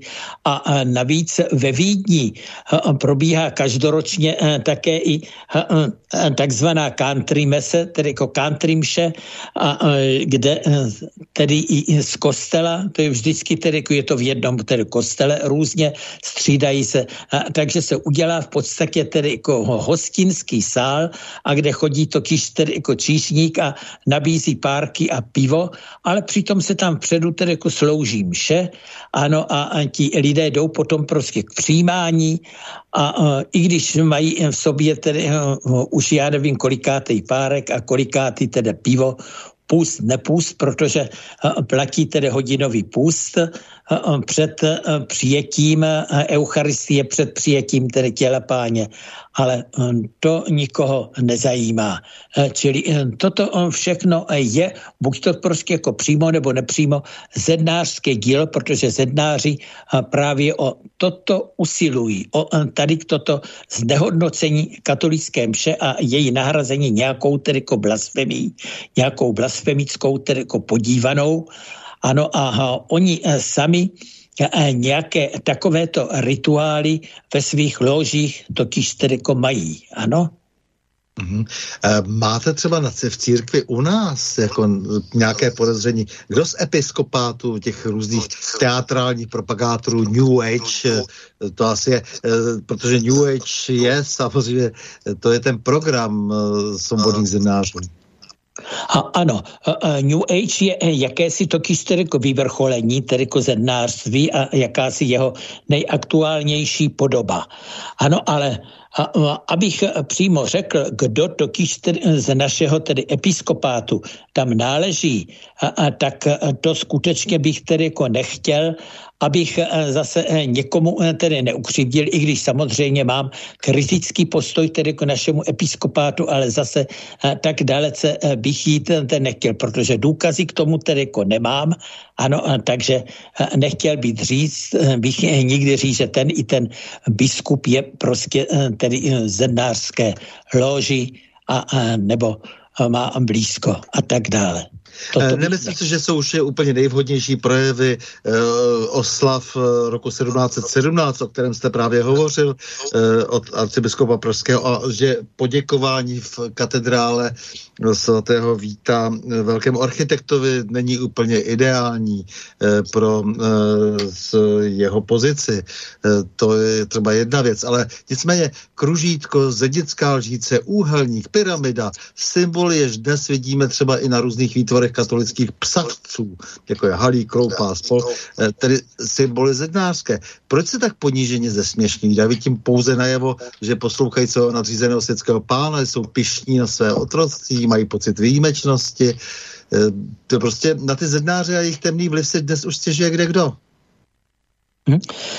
Samozřejmě je tady toto politování hodné, eh, že tady toto se e, děje. Je politování také, e, je politování hodné také, že i e, organizace tedy Benaj Berajt, což je prostě tedy jakási židovská zednářská tedy organizace, a takže má čilé styky s některými tedy katolickými tedy hierarchy. Ano, a tady ty symboly, o kterých mluvíte, tak to je skutečně tedy pravdou. Ale opět z toho eh, nemohu přímo prostě vydedukovat, že ten či onen hierarcha je, eh, zedna, je příslušníkem zednářské lože. Z toho mohu prostě vydedukovat pouze eh, tady tolik, že jeho jednání je totiž hm, smutným, a, nedá se s tím souhlasit, je nutno prostě jako je, odmít, je nutno ho odmítnout každým coulem. A, ano, a Jinak eh, ovšem, eh, jinak ovšem tedy jako nevyvozovat z toho nic, pro co tedy jako nemáme důkazy. Tady já jsem zasádcem tedy jako toho, držme se toho, co je zjevné a co je jasné. A tady je jasné, že eh, tady tato symbolika, která zednářství připomíná taky kapitulací, ano, je hanebnou kapitulací před uh, duchem uh, tohoto světa, před duchem nepřátelským, tedy křesťanství. Ano, Asi takhle... není úplně v pořádku, když uh, Tomáš Holub, biskup uh, plzeňský, který je dnes kandidátem na, uh, na pozici primase eh, a arcibiskupa Pražského eh, jezdí přednášet na P2 eh, loži římskou. To asi není úplně tak by to nemělo být jaksi něčím, co bychom měli prostě brát jako pozitivum. Samozřejmě, že tedy jako ne. Samozřejmě, že to prostě nemůžeme jako pozitivum brát a, a, a samozřejmě je nutno se proti tomu i postavit, pokud máme tady tuto možnost, ať už prostě tedy jako písemným nebo osobním kontaktem s tímto. Nedávno si postěžoval dokonce na svobodné zednáře i Matteo Salvini, z, nej, jeden z nejpopulárnějších vůbec politiků Evropy dnes, s tím, že v jimi řízeném světě nechce žít, tedy myšleno zednáři řízeném světě. To znamená, že se zdá, že odpor roste, když tady se pořádají oslavné výstavy a tak dále. Jak říkáte, nevadí nám ta hesla, že humanisté, dobře, ale vy jste sám se ptal už jednou, jestli humanisté někteří nejsou vlastně satanisté. Hmm? A, a, ano, a já jsem také napsal tady na to téma prosím, publikaci, která se jmenuje Humanisté tedy, nebo satanisté.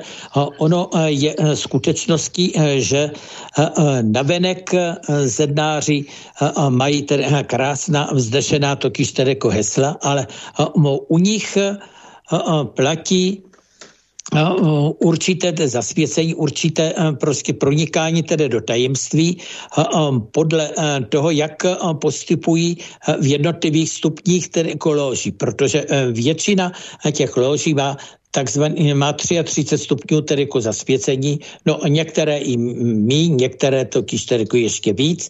Ano a na tom nejvyšším stupni zasvěcení tam už se vyloženě uctívá tedy jako satan. To mhm.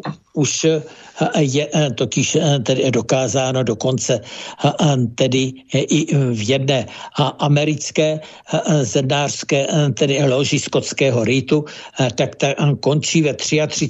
stupni každý obřad tedy jako tím, že je tam vystavena totiž tedy lepka s papežskou tiárou a, a teď na ní všichni totiž tedy udeří a, a ten velmistr ji to kýšte rozsekne tedy jako mečem a všichni zvolají a, a pryč s šarlatánstvím, pryč s pověrou. Přitom nezdá se vám, že jsou trošku směšné ty jejich obřady. Já vím, že samozřejmě důsledky jsou potom uh, uh, odporné, ale nicméně by mě zajímalo, jak vůbec vidíte ty, ty jejich, ta, ta, tu povrchnost těch jejich rituálů, které uh, vlastně nakonec jsou postavené jenom na té konspiraci, na té jejich vlastní konspiraci, kterou vyčítají všem ostatním, kteří jsou daleko otevřenější.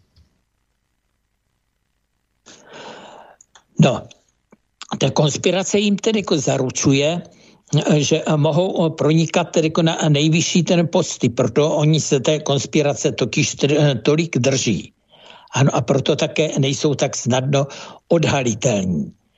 My eh, například eh, víme, eh, že za amerických prezidentů naprostá většina byla svobodnými zednáři, protože svobodní zednáři vždycky po smrti každého tady toto potom publikovali, zveřejnili tady to a nikdo tady toto nerozporoval. A, mm, mm, a, a jak se tam mohli tedy jako dostat? No jedně díky tomu, že nikdo za jejich života nevěděl o tom, že oni jsou tedy v zednářské loži tito prezidenti. Protože pak to mělo samozřejmě své důsledky, protože i ti američané, i ti osadníci byli potom rozhořčeni, když zjistili, že jsou tam zednáři a oni se museli potom daleko více skrývat. Mm-hmm. No ano. Ale, a pak zase ne, protože pak zase se podařilo mediálně ty věci přikrýt. Ono ovšem ten anglosaský svět přece jenom teda bere tady to členství v zednářství méně tedy jako závažně než ten svět tedy jako románský, protože tady v tom románském světě přece jenom tedy jako je tady to povědomí o nebezpečí zednářství větší než v tom světě anglosaském, protože jak kdyby si a tady ti američané, angličané, kanaděné, australané a tak dále i na to zvykli, že členství v zednářské loži je něčím normálním a něčím přirozeným.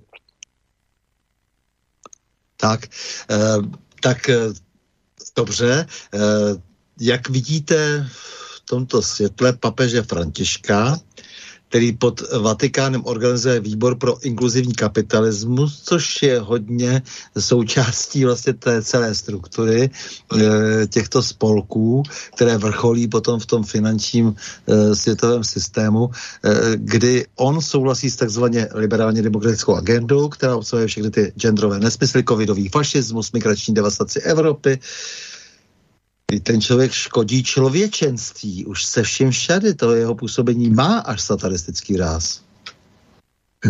A, ano, ono mně e, jako katolíkovi se to neříká totiž tedy příliš e, snadno, protože tento papež byl ten řádně zvolen a já prostě tedy jako nemám žádné tedy doklady, že by řádně zvolen tedy jako nebyl. Ale to, co prostě tedy koná a to, co podniká, tak to je skutečně tedy katastrofální a v tom tedy jako s vámi naprosto a jednoznačně tedy souhlasím.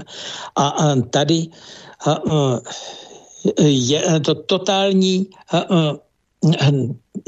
totální kapitulace vedení katolické církve a před duchem tohoto světa je to totální kapitulace před křes, před protikřesťanskými proudy a protikřesťanskými směry. V dějinách nikdy kapitulaci tady tohoto typu nenacházím. Ani v té době tedy jako renesance, v té době toho 14. století, jak jsem o tom tedy jako mluvil, ani tehdy ta kapitulace před pokušením ten moci, vlivu, ano, a globální teda nadvlády ano, majetku nebyla taková, nebyla v takové míře a v takovém rozsahu, jako je nyní za, pontifika, za tohoto pontifikátu.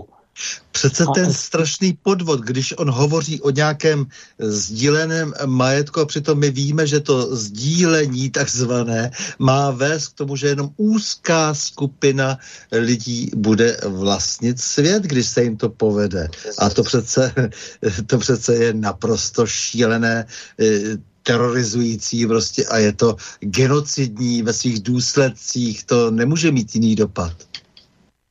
A, ano, ano. A to je celá tady ta politika globalizace a ta politika environmentalismu, a, a kterou papež František plně podporuje a které se totiž tedy podřizuje. A, a tady a ono on vůbec nějaké křesťanské tedy hodnoty nehájí, protože a, a jak dokázal a, um, no, už na podzim roku 2019 ten rituál ve Vatikáně s tou Pačamamou, tedy s tou pohanskou bohyní ano, ano, latinsko-americkou, a, a tak a to um, bylo velkým pohoršením pro mnoho tedy katolíků. Ano a i tedy jako pro mě, protože tady toto je vlastně akceptování eh, eh, pohanského tedy kultu nebo postavení pohanského kultu na stejnou úroveň s kultem bohočlověka Ježíše Krista. ne postavení tady k tohoto pohanského kultu ještě výš. Ano, no, to je eh, něco, co se nedá absolutně tedy obhájit. Hmm. A co jste říkal ještě, když už jsme teda u těch obřadu, rituálu, o tom předvádění vlastně jako toho, toho ty, ty dehonestace eh, jako křesťanství eh, tomu obřadu v Godárském eh, tunelu, eh, jestli jste to viděl. No a teď si jen nevzpomínám. Eh, když se otevřel Gotharský tunel, eh, tak tam byl to celá, byla na to vymyšlená celá choreografie, celý velký projekt, prostě, kdy tam pochodují otroci a, a tancují tam všelijaké figury, eh, které představují v podstatě ďábla že, a, a zotročení lidstva um, a za účastit předních evropských politiků, jako je paní Merkel a další. Jo, už si tedy jako vzpomínám tedy jako a na něco tady toto. Ano, no tak a, a, a i ten, toto je zapotřebí tedy kategoricky tedy odmítnout, protože s tím se nedá a rozhodně ten souhlasit. To je prostě to, co říkám, kapitulace před všemi tady těmito novodobými ideologiemi. To jsou prostě tedy všechno neomarxistické ideologie, kdy eh, tedy eh, starý eh, marxismus no, už tedy jako vyčpěl no a na základě názoru prostě Gramsciho, ano, Kováče, a, a potom takzvané frankfurtské školy a, a tak se rozvinul takzvaný neomarxismus, který opět tedy jako má a, a tutéž tendenci jako svobodné zednářství, protože už Gramsci říkal, a, a opustíme cestu revoluce a vydejme se cestou a, a, in, pochodu institucemi ovládněme jednak tedy jako finanční a ekonomické, ale jednak i vzdělávací a, instituce. A, a tady tím získáme tedy jako moc. Ano, ano. A, a že tady toto bylo i se zednářstvím propojeno, a, a tak je dneska tedy i nabílední, protože i tady ti vedoucí představitele frankfurtské školy, jako byl prostě jako Markis, ano, a, a nebo Horkheimer a, a další, tak měli kontakty prostě jako se zednářstvím. Před poslední čtvrtinou, přece jenom, abychom se trošku ještě Eh, nějak, s nějakým nadšením do toho vrhli, tak samozřejmě si musíme nějak, nějakým způsobem pozbudit a vy se musíte odpočinout taky trošku. Takže já jsem si říkal, že bychom si mohli za jenom kraťonkou od scholy OP, eh, dominikánské scholy Olomoucké, pustit Jezu Kriste, štědrý kněže, je to jedna ze čtyř nejstarších českých duchovních písní ze 13. století a těm olomouckým to moc hezky zpívá. Takže já poprosím Borisa, aby nám pustil. Jezu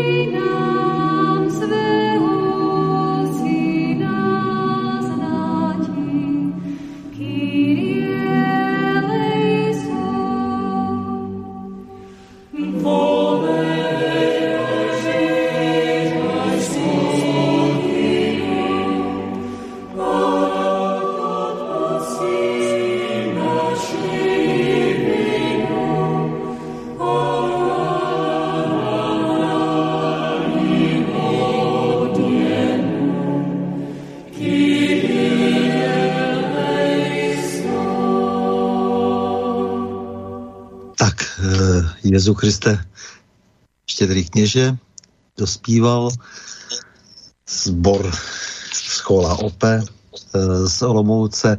Radomír Malý je tedy s námi, historik, novinář, překladatel, vysokoškolský pedagog, artista, spisovatel a mohl pokračovat v jeho titulech, ale nicméně, pane Radomíre Malý, pojďme si povídat dál, jak co s tou církví vlastně, co očekáváme, co si myslíte, že se stane tady u nás, protože její obliba po roce 89 byla relativně vysoká, pak se to všechno změnilo. A dodnes se to mění k horšímu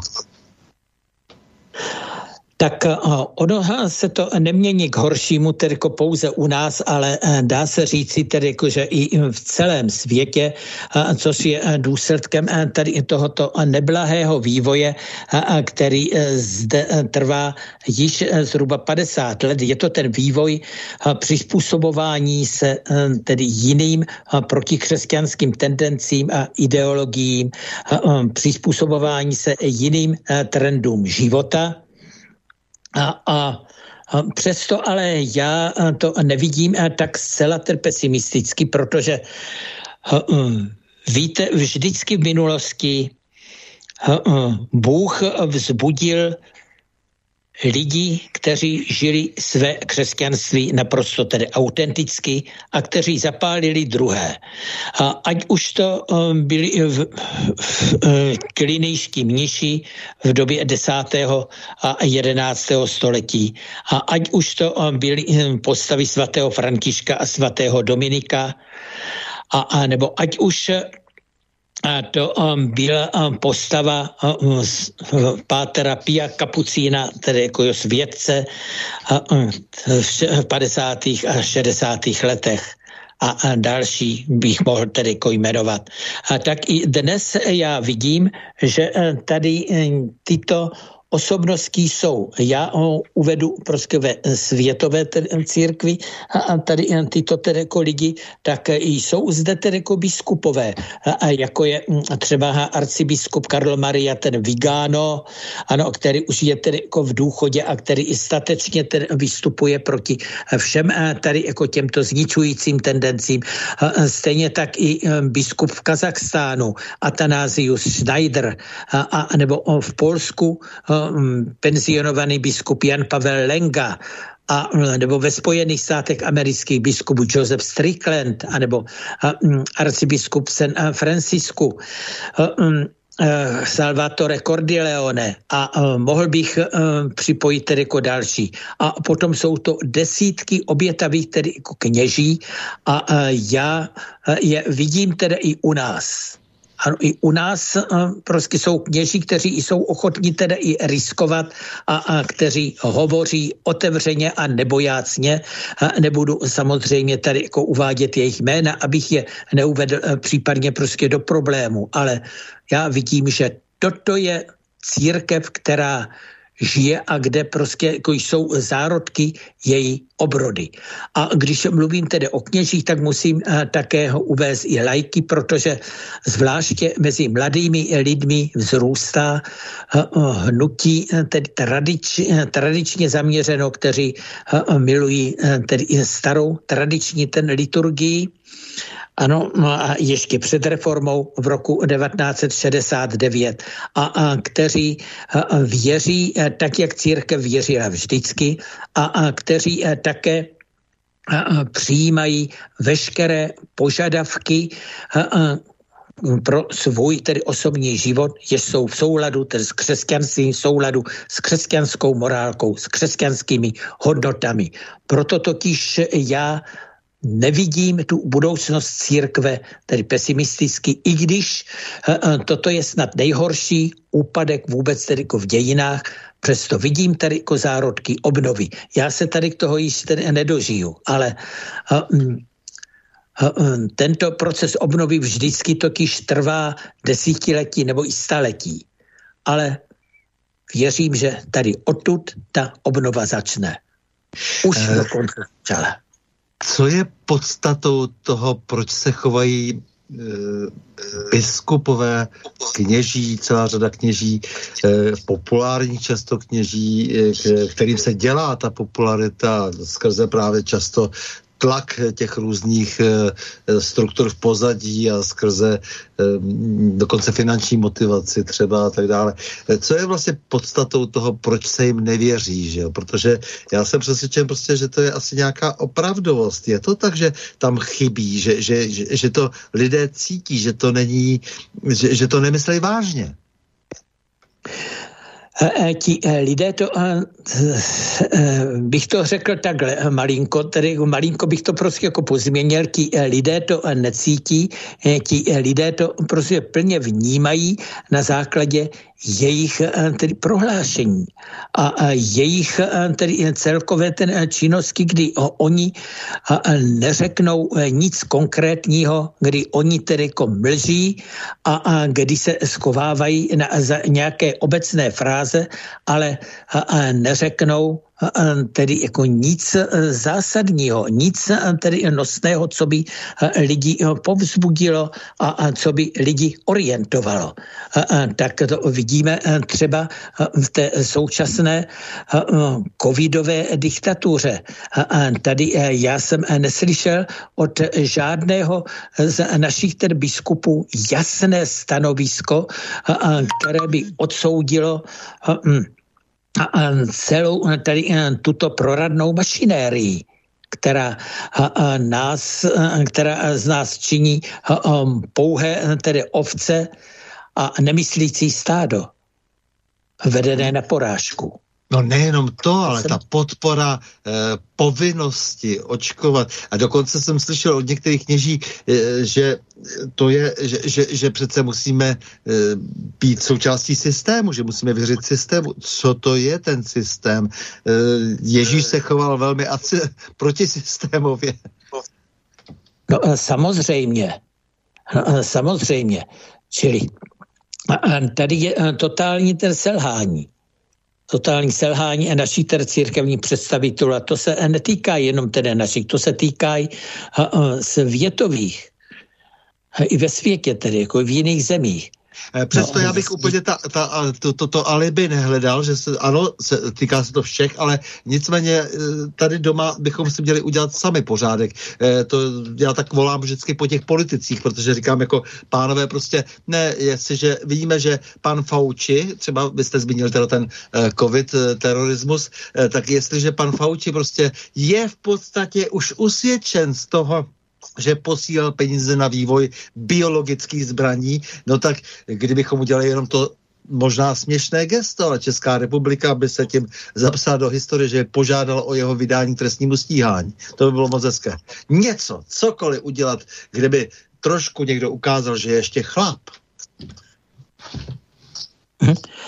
No, a ono existuje pro ta společnost právníků kolem doktora Filmicha z Německu, kteří už požádali o jeho vydání, kteří eh, prostě... Hm, já, já rozumím, ano, to, to sledujeme všichni, ale, ale přesto prostě vracím se zpátky k nám a k našim církevním a politickým představitelům a tak dále. Takže jenom, eh, že bych nerad, aby to skončilo, takže eh, on ten celý svět, ne, proč nekonáme my tady, my tady, tady doma, v českých zemích. Hm? Ano, ano. Samozřejmě, tedy, no, my jsme například tady u nás vznikla iniciativa dopisu, tedy, který podepsalo ale více než 800 tedy jako lidí arcibiskupu tedy Graubnerovi v Olomouci. No, já jsem mi také tedy jako podepsal. Já jsem také signatářem, ano. Toto je prostě ten eh, cesta. Ano, ano, a jak ano tady těm eh, našim ten církevním představitelům, že eh, nesouhlasíme, tady jsou jejich linii podřizování se státní moci. To je prostě jako v té linii tedy jako církevní. Neustále vyvíjet tlak, aby oni skutečně ti naši pastýři tedy bránili lidi před těmito zhoubnými takzvanými tedy vakcínami, které jednak jsou i z etických důvodů pro katolíka nepřijatelné, protože mají souvislost s potratovým průmyslem. Takže eh, to je eh, přece tedy eh, něco, co odporuje principiálně katolické morálce. No a co se týká těch tedy, no, účinků, tak jenom bych se odvolal, a to právě tedy já všude tedy šířím, že jak uvedla, prostě jenom myslím to, že to bylo právě pro ve vašem pořadu, teda doktorka Sonja Peková, které no. si tedy velice vážím, tak, že VERS, ta americká totiž instituce, tak zjistila nebo zaregistrovala, že co se týká vakcín proti chřipce, tak během 30 let, takže bylo zaznamenáno 6 tisíc totiž tedy úmrtí, kdežto u těch takzvaných jako vakcín proti covidu, tak během jednoho jediného roku 40 tisíc. Takže eh, prosím pěkně, eh, eh, co to je? To je přece tedy jasná řeč. Když jsme tak, u toho covidismu... Co... Naším církevním hodnostářům očí? Ta éra covidismu, to je nějaká éra emocionálního strachu a já jsem tady dostal dopis od přítele z církve bratrské, od Štěpána Žežuly a ten se ptá, tady má dvě otázky. Eh, za prvé církev jako médium eh, za covidovou dobu se plíživě, ale jistě nevratně církev stala jedním z internetových médií. Náhradní přenosy pro e, formalismu, ztrátě víry. Online večeře páně mě připadá spíš jako parodie nebo výsměchem do obličeje věříc, věřícím. Udivuje mě, že se to Eh, že, se to součas, že, že je to v současnosti normální i v církvi. Bible přeci vede k oddělování se od tohoto světa. Kam se poděla prorocká role církve? To je první otázka, tak potom položím druhou. A, ano, A tak a co k tomuto prostě tedy jako říct, je tedy jako smutné, že tady tento evangelík, ano, tak, že je tady v tomto směru katoličtější, ano, nebo autentičtěji, prosím, katolický, než spousta katolíků teda u nás. Že se ptá tedy jako tak, jak by se měl věřící katolík dneska totiž tedy jako ptát. Ano, a tady protože i já plně souhlasím tady s touto jeho otázkou, ale s tím, že by měla být prostě zaměřena někam jinam, že by měl směřovat k někomu jinému, než tedy přímo ke mně. Měl by směřovat přímo k těm našim církevním představitelům. Ano, on myslím, že adresuje často uh, svoje stížnosti představitelům své církve, ale, ale uh, protože věděl, že budete v tomto pořadu, tak uh, napsal tyto otázky a má tady ještě jednu otázku. Církev a její privatizace lidmi strachu nekritické přijímání vládních opatření, navíc, jak se dnes ukazuje, z velké části protiprávní, které se projevily zákazy či omezením vstupu lidí do kostelu a modliteben, způsobilo snížení zájmu o fyzickou přítomnost na obřadech a schromážděních a lidé strachu se tak stali správci eh, kontrolovaných farností. Vstup povolen pouze zarouškovaným, otestovaným, naočkovaným, jejíž přeci nepraví, pojďte ke mně všichni, kdo se rouškujete, testujete a jste očkovaní a já vám vstup do kostela dám. Výjimky, abys pohledal. Ta změna je tak zásadní, že se zdá, že již není cesty k návratu k předchozímu stavu. Došlo ke štěpení a rozdělování mnohé staré vztahy vzali za své. Není to ovšem i určitá šance na změnu? Výzva? No, tady toto všechno vychází opět prostě ze zednářských loží, protože to jim náramně teda nahrává k tomu, aby zlikvidovali tedy církev, protože je jasné, že tady po těchto opatřeních, takže spousta lidí přestane chodit do kostelu, že si totiž zvykne na to, aby sledovali někde na internetu totiž liturgii a to za chvíli tedy jako vyprchá, čili úplně eh, se totiž tedy od toho zdroje, eh, kterým je eh, totiž tedy Ježíš Kristus, který přebývá ve svatostánku v kostele, že se prostě od toho odloučí. A to zednáři právě potřebují. A, a já věřím tedy k tomu, i když opět tedy jako nemohu tady toto přímo matatelně tedy dokázat, že ze zednářských loží toto všechno totiž pochází. Ano, konec konců i strůjci tady všech těchto opatření, ten um, Bill Gates, Klaus Schwab a další, kteří to režírují z pozadí, a, a tak a, jsou členy různých pochybných organizací, které tedy mají zcela jistě zednářský nádech. No, jsou zcela určitě tedy členy tedy New Age, ano, angažují se tady protože o tom vím, s kým oni se notabene nedají. Ale abych přišel k té naší tedy scéně a k odpovědi tedy jako na dotaz, já si myslím ale, že člověk eh, by se měl eh, tady držet zdravého rozumu a eh, zdravým rozumem také tedy oponovat, protože mně celá tady tato takzvaná pandemie byla jasná, že je to tedy podvod od okamžiku, kdy jsem si na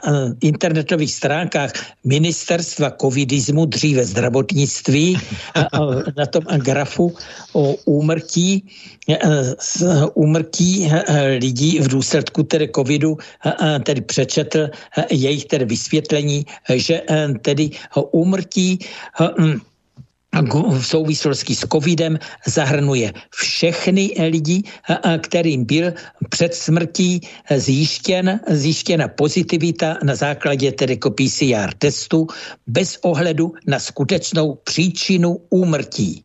Ať byla skutečná příčina úmrtí jakákoliv. No a prosím pěkně, já jsem úplně totiž vyskočil a řekl jsem tedy tenkrát, no to je totální arogance mocí. Takhle se totiž postavit přímo k tomuto problému a takhle veřejně jako říct, ano, my podvádíme, protože toto je vyložený podvod. A když řekneme, my podvádíme, ano, a my se tím netajíme, protože my máme moc. To je prostě tedy jako zcela jasná a sprostá arogance moci. No a tehdy mě bylo tedy jako jasné podle tedy jako starého českého hesla lháři se jenom jednou věří, že ať z nich tedy vzejde cokoliv, tak, že je to teda lež a nemohu jim věřit tady, jako jo, a proto... To, jste, to jste řekl úplně skvěle, protože prostě jako tady je ten velký problém, že lidé znovu a znovu, protože jsou to ta úřední ověřená orazítkovaná místa, eh, tak eh, mají pocit, že mohou věřit, eh, protože eh, jsou v nějakých obavách a tady je nějaká naděje a tak dále. A je třeba prostě vysvětlovat a hlásat ze střech, že když lžou, tak prostě se nedá věřit čemukoliv dalšímu. Zítra se má hlasovat o e, novém pandemickém zákonu, který má ještě více e, zlikvidovat naše ústavní svobody a tím pádem e, nás má omezovat v té diskuzi a v tom odporu. Ano, ano, ano.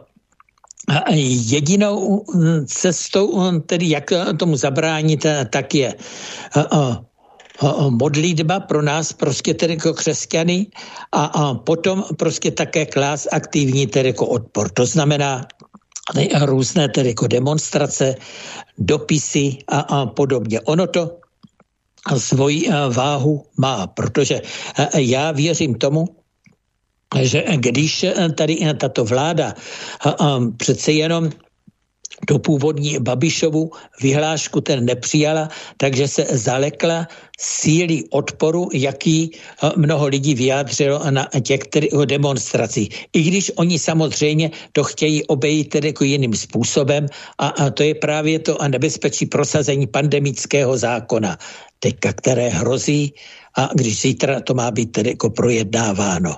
Ano, ano takže... Je je, je třeba nepodevovat v protestech. Ano, nepodevovat. Vůbec nemůžeme věřit ničemu, protože ti lidé stejně jsou zkompromitovaní natolik, že eh, nemůžeme věřit tomu, že jsou svobodní ve svém rozhodování. To je ten problém. Ano, Přesně tak. Ti lidé eh, nejsou svobodní ve svém rozhodování a, notabene a, a také doví, jaké jsou teda i hmotně zainteresováni tady na těch takzvaných vakcínách a podobně. Tady ta pre- preference těch lidí, kteří jsou prostě v různých firmách, je zcela eh, evidentní, firma Avenir a tak dále. Jako to, tady je celá řada lidí, kteří, eh, kteří s, mají prospěch z vakcinace, o těch ostatních ani nemluvě. Ty prospěchy jsou nejrůznějšího druhu, ale nicméně my už nám, nám zbývá posledních eh, deset minut a já se vás teď zeptám, jako většinou končíme tyhle, tyhle pořady eh, trošku úvahami, eh, jak si metr nad zemí. Jak vy vnímáte tu naší středoevropskou politiku? Jak vidíte střední Evropu jako takovou, jako možnost přece jenom se nějak vzepřít tomu obrovskému nadnárodnímu tlaku? Jak vidíte V4, náš vztah Evropské unii a k NATO? Hmm. A, ano, já tedy samozřejmě jsem prostě odpůrcem tady této, řekl bych to takhle, já nejsem odpůrcem tedy myšlenky tedy evropské jednoty a evropské spolupráce, přijal bych myšlenku tedy Evropy nezávislých tedy jeho států. Ano, ale jsem odpůrcem tedy této konkrétní Evropské unie. Tady této snahy o diktát někoho, diktát nějakých prostě nadnárodních sil a nebo případně i o diktát těch, nejeko, těch ekonomicky nejsilnějších tedy zemí v Evropě, západoevropských zemí, to znamená Německa, potažmo tedy možná taky tedy i Francie, ano, a tomu je zapotřebí se totiž tedy vzepřít. A proto tedy podporuji jakékoliv snahy nebo jakékoliv, jakýkoliv tedy odpor ze strany středoevropských států. Ano, nejdál jde totiž tedy jako Maďarsko, a tady je částečně také i tedy Polsko, ale je zapotřebí, aby se schopili, aby se schopila celá tady ta B4, eventuálně, aby se rozšířila o jiné země, protože máme e, tady také Slovensko, máme tady jako balkánské státy, ano, aby se tady toto všechno propojilo protože a, a, k tomu nedojde e, dřív, e, než jestliže se lidé tedy schopí, zvolí správné politiky a dají e, najevo i svými tedy jako manifestacemi a svými prostě akcemi svůj tedy odpor proti této diktatuře, která přichází z Bruselu. To bych viděl jako cestu. Jste překladatel z Němčiny a z Polštiny. Tady někde je dnes to regionální napětí, to místní napětí, to naše napětí tady. E, řekněte mi, jak vidíte dneska to, to Německo a jeho vliv, ta, ta snaha vlastně o ten nový Drankagosten, prostě jako ta, ta, ten, ta, ta, no, ten nový pocit, že to se to dá Eh, dejme tomu bez těch zbraní možná, no zároveň vidíme, že Bundeswehr eh, zbrojí a zbrojí pod kontrolou amerického deep stateu, což je šílené naprosto, takže to Německo začíná být nástrojem úplně zcela. Jak vidíte ten jeho vliv tady ve střední Evropě u nás dnes? Ano, a tak ten jeho vliv tedy u nás je především tedy ekonomický, ten je naprosto tedy jako zřejmý. Ale asi e, takhle, e, já bych za tím e, německým vlivem viděl ještě totiž tedy jako něco jiného, protože když se podíváte na tu imigraci tedy z muslimských zemí, a v, jestliže v Berlíně e, e, je druhým nejčastějším tedy jménem, které se tam tedy jako dává Mohamed, ano, a tak e, já osobně tedy jako tvrdím, že tento národ, pokud nedojde k nějaké radikální změně, tak je odsouzen během několika totiž generací k zániku a kdy tedy jako převládne tady kdy tady jim převládnou tedy význavači Aláhovi význavači proroka Mohameda. A jestliže tito potom povedou tento Dranknach Osten, ano, a tak to, tedy to nás potěž pámbu skutečně. To znamená, že to je e, přemalování vlastně i té religiozní mapy se všem všady? Aha. Ano, to přemalování té, religiozní mapy tady skutečně prostě jako hrozí. Ano a e, nejen přemalování religiozní mapy, ale i um, přetvoření prostě hm, určitých prostě morálních hodnot. Protože e, jestliže i dneska ty morální hodnoty jsou obrácený úplně totiž tedy vníveč, tak tady tato nová garnitura muslimů, tak nám vnutí morální hodnoty úplně totiž jiné, na které jsme nebyli zvyklí a spíše bych to řekl morální pahodnoty. No tak vlastně pojďme to vlastně ještě eh, uzavřít tu naší dnešní debatu právě tím, tím islámem, protože to je také eh, vaše velké téma. Eh, protože eh, vy říkáte, že eh, když se vrátíme zpátky k naší tradiční morálce, k tradičním hodnotám katolickým, tak to jsou ty naše jistoty a o ty se můžeme opřít. A že islám nabíží také nějaké jistoty, o které se ti lidé mohou opřít, ale zároveň západní civilizace likviduje křesťanství a podporuje islám a islám zároveň začíná získávat celou řadu lidí na západě, protože nabízí také nějaké jistoty.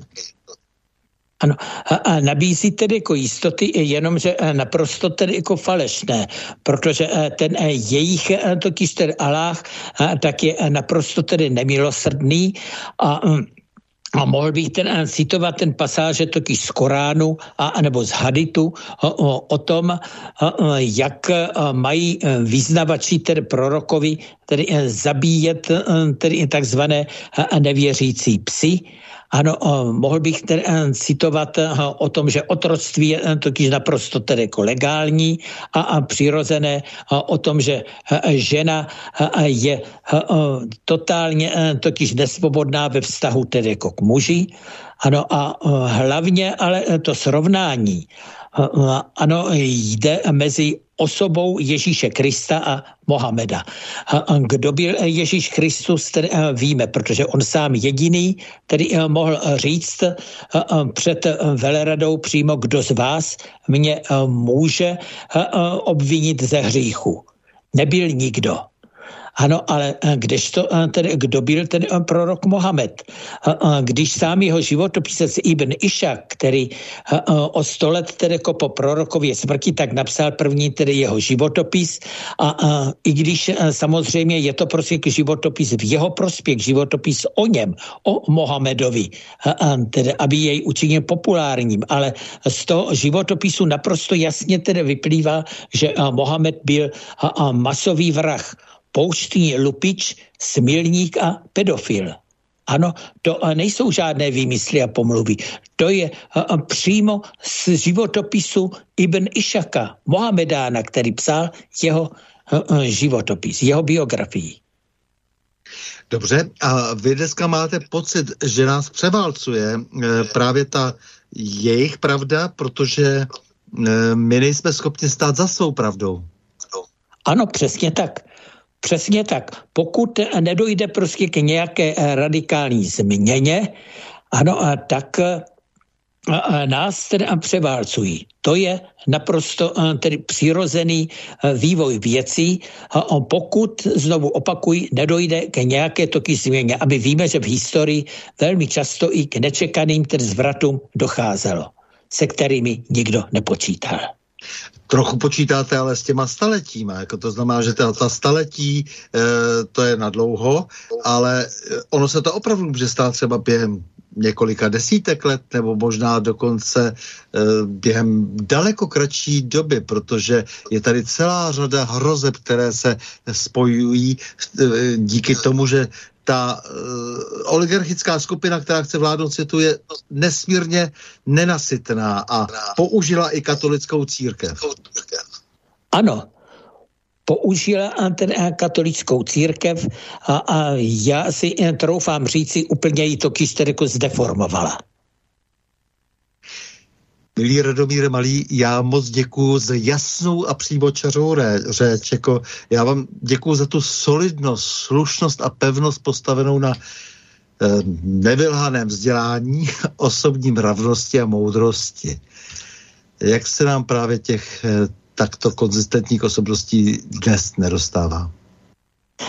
Děkuji moc krát a, a přeji eh, tedy jako vám i všem tedy posluchačům dobrou noc. S vámi, milí posluchači, se také loučím a to s přáním. Mějme se rádi, buďme svobodní, zpříjmení, nevěšme hlavu. Stojíme při svých bližních i národech. Nepřátel se nelekejme a na množství nehleďme. V pořadu na Prahu změt se uslyšíme opět za týden v pondělí 31. ledna v obvyklých 20 hodin a 30 minut. Naslyšenou a do počutě.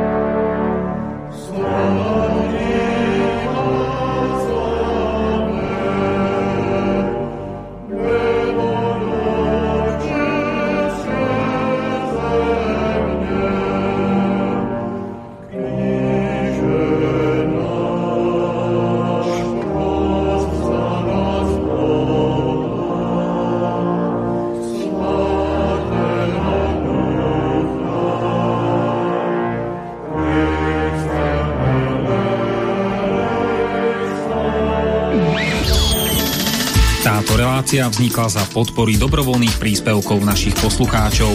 I ty sa k ním môžeš pridať. Viac informácií nájdeš na www.slobodnyvysielac.sk Ďakujeme.